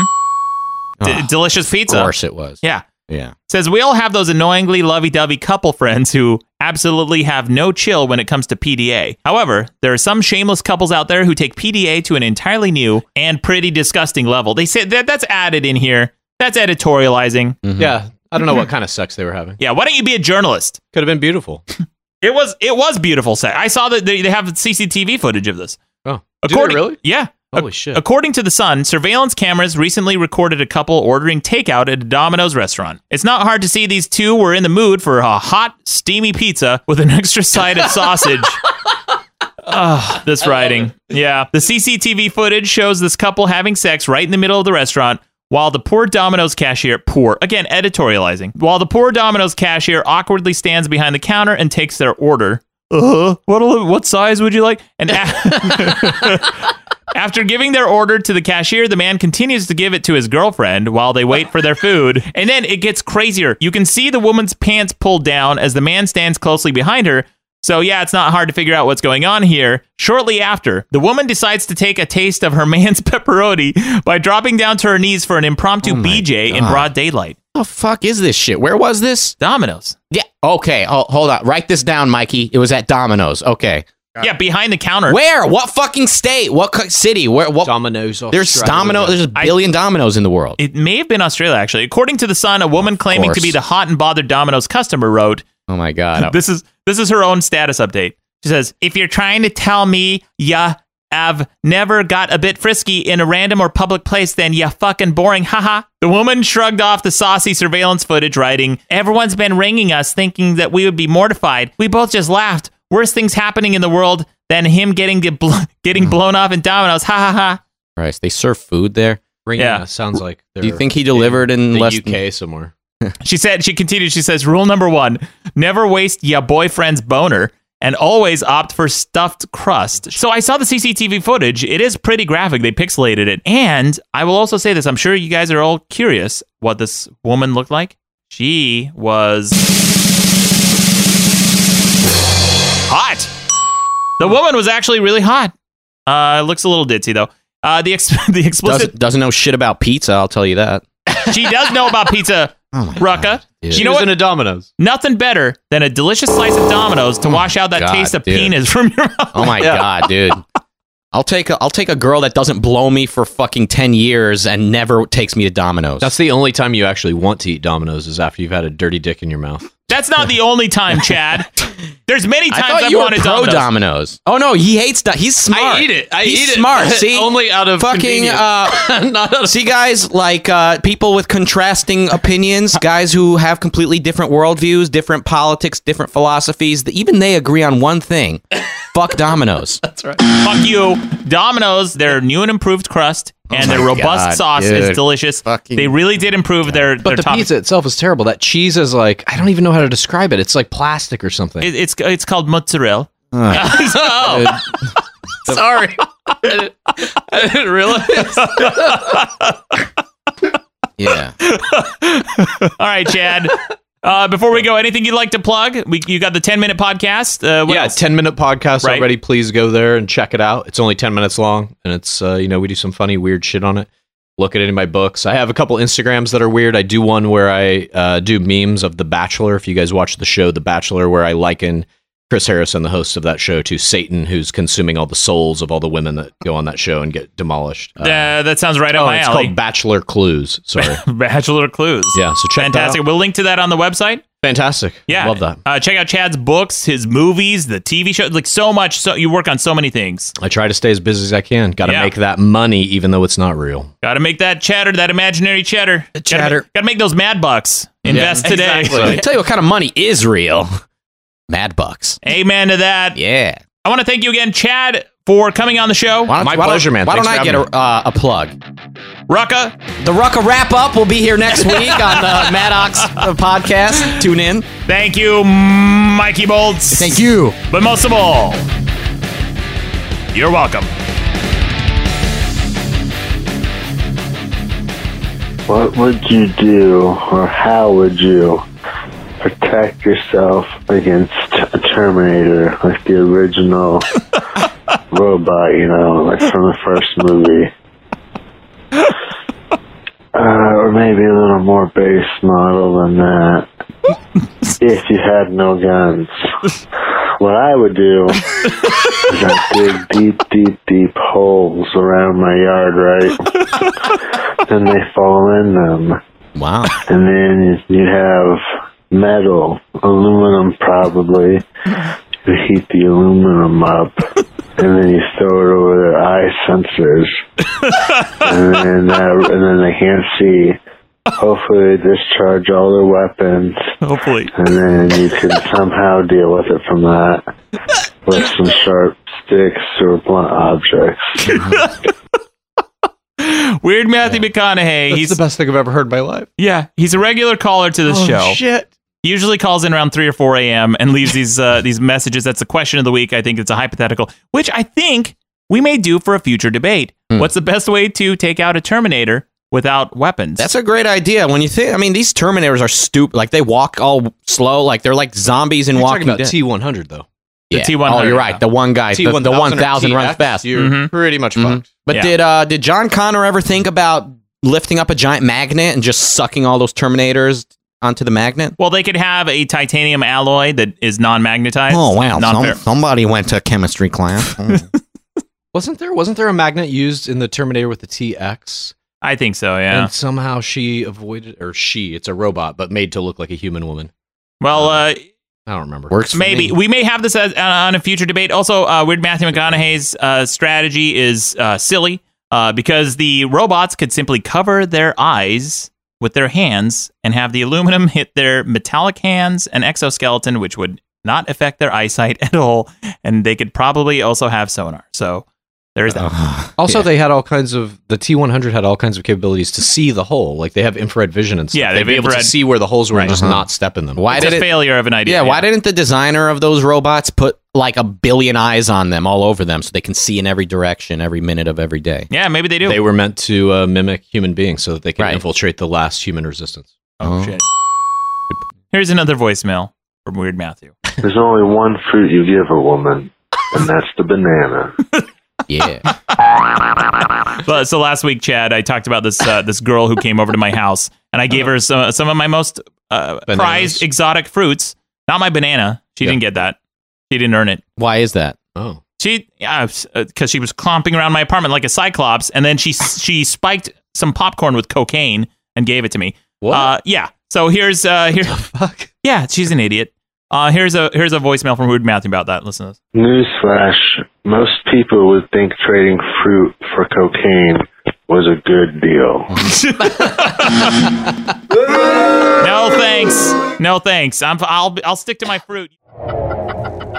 Hey there! Don't forget to subscribe to Madcast shows on iTunes, Stitcher, or your favorite podcast app. Okay, bye! Madcast Media Network.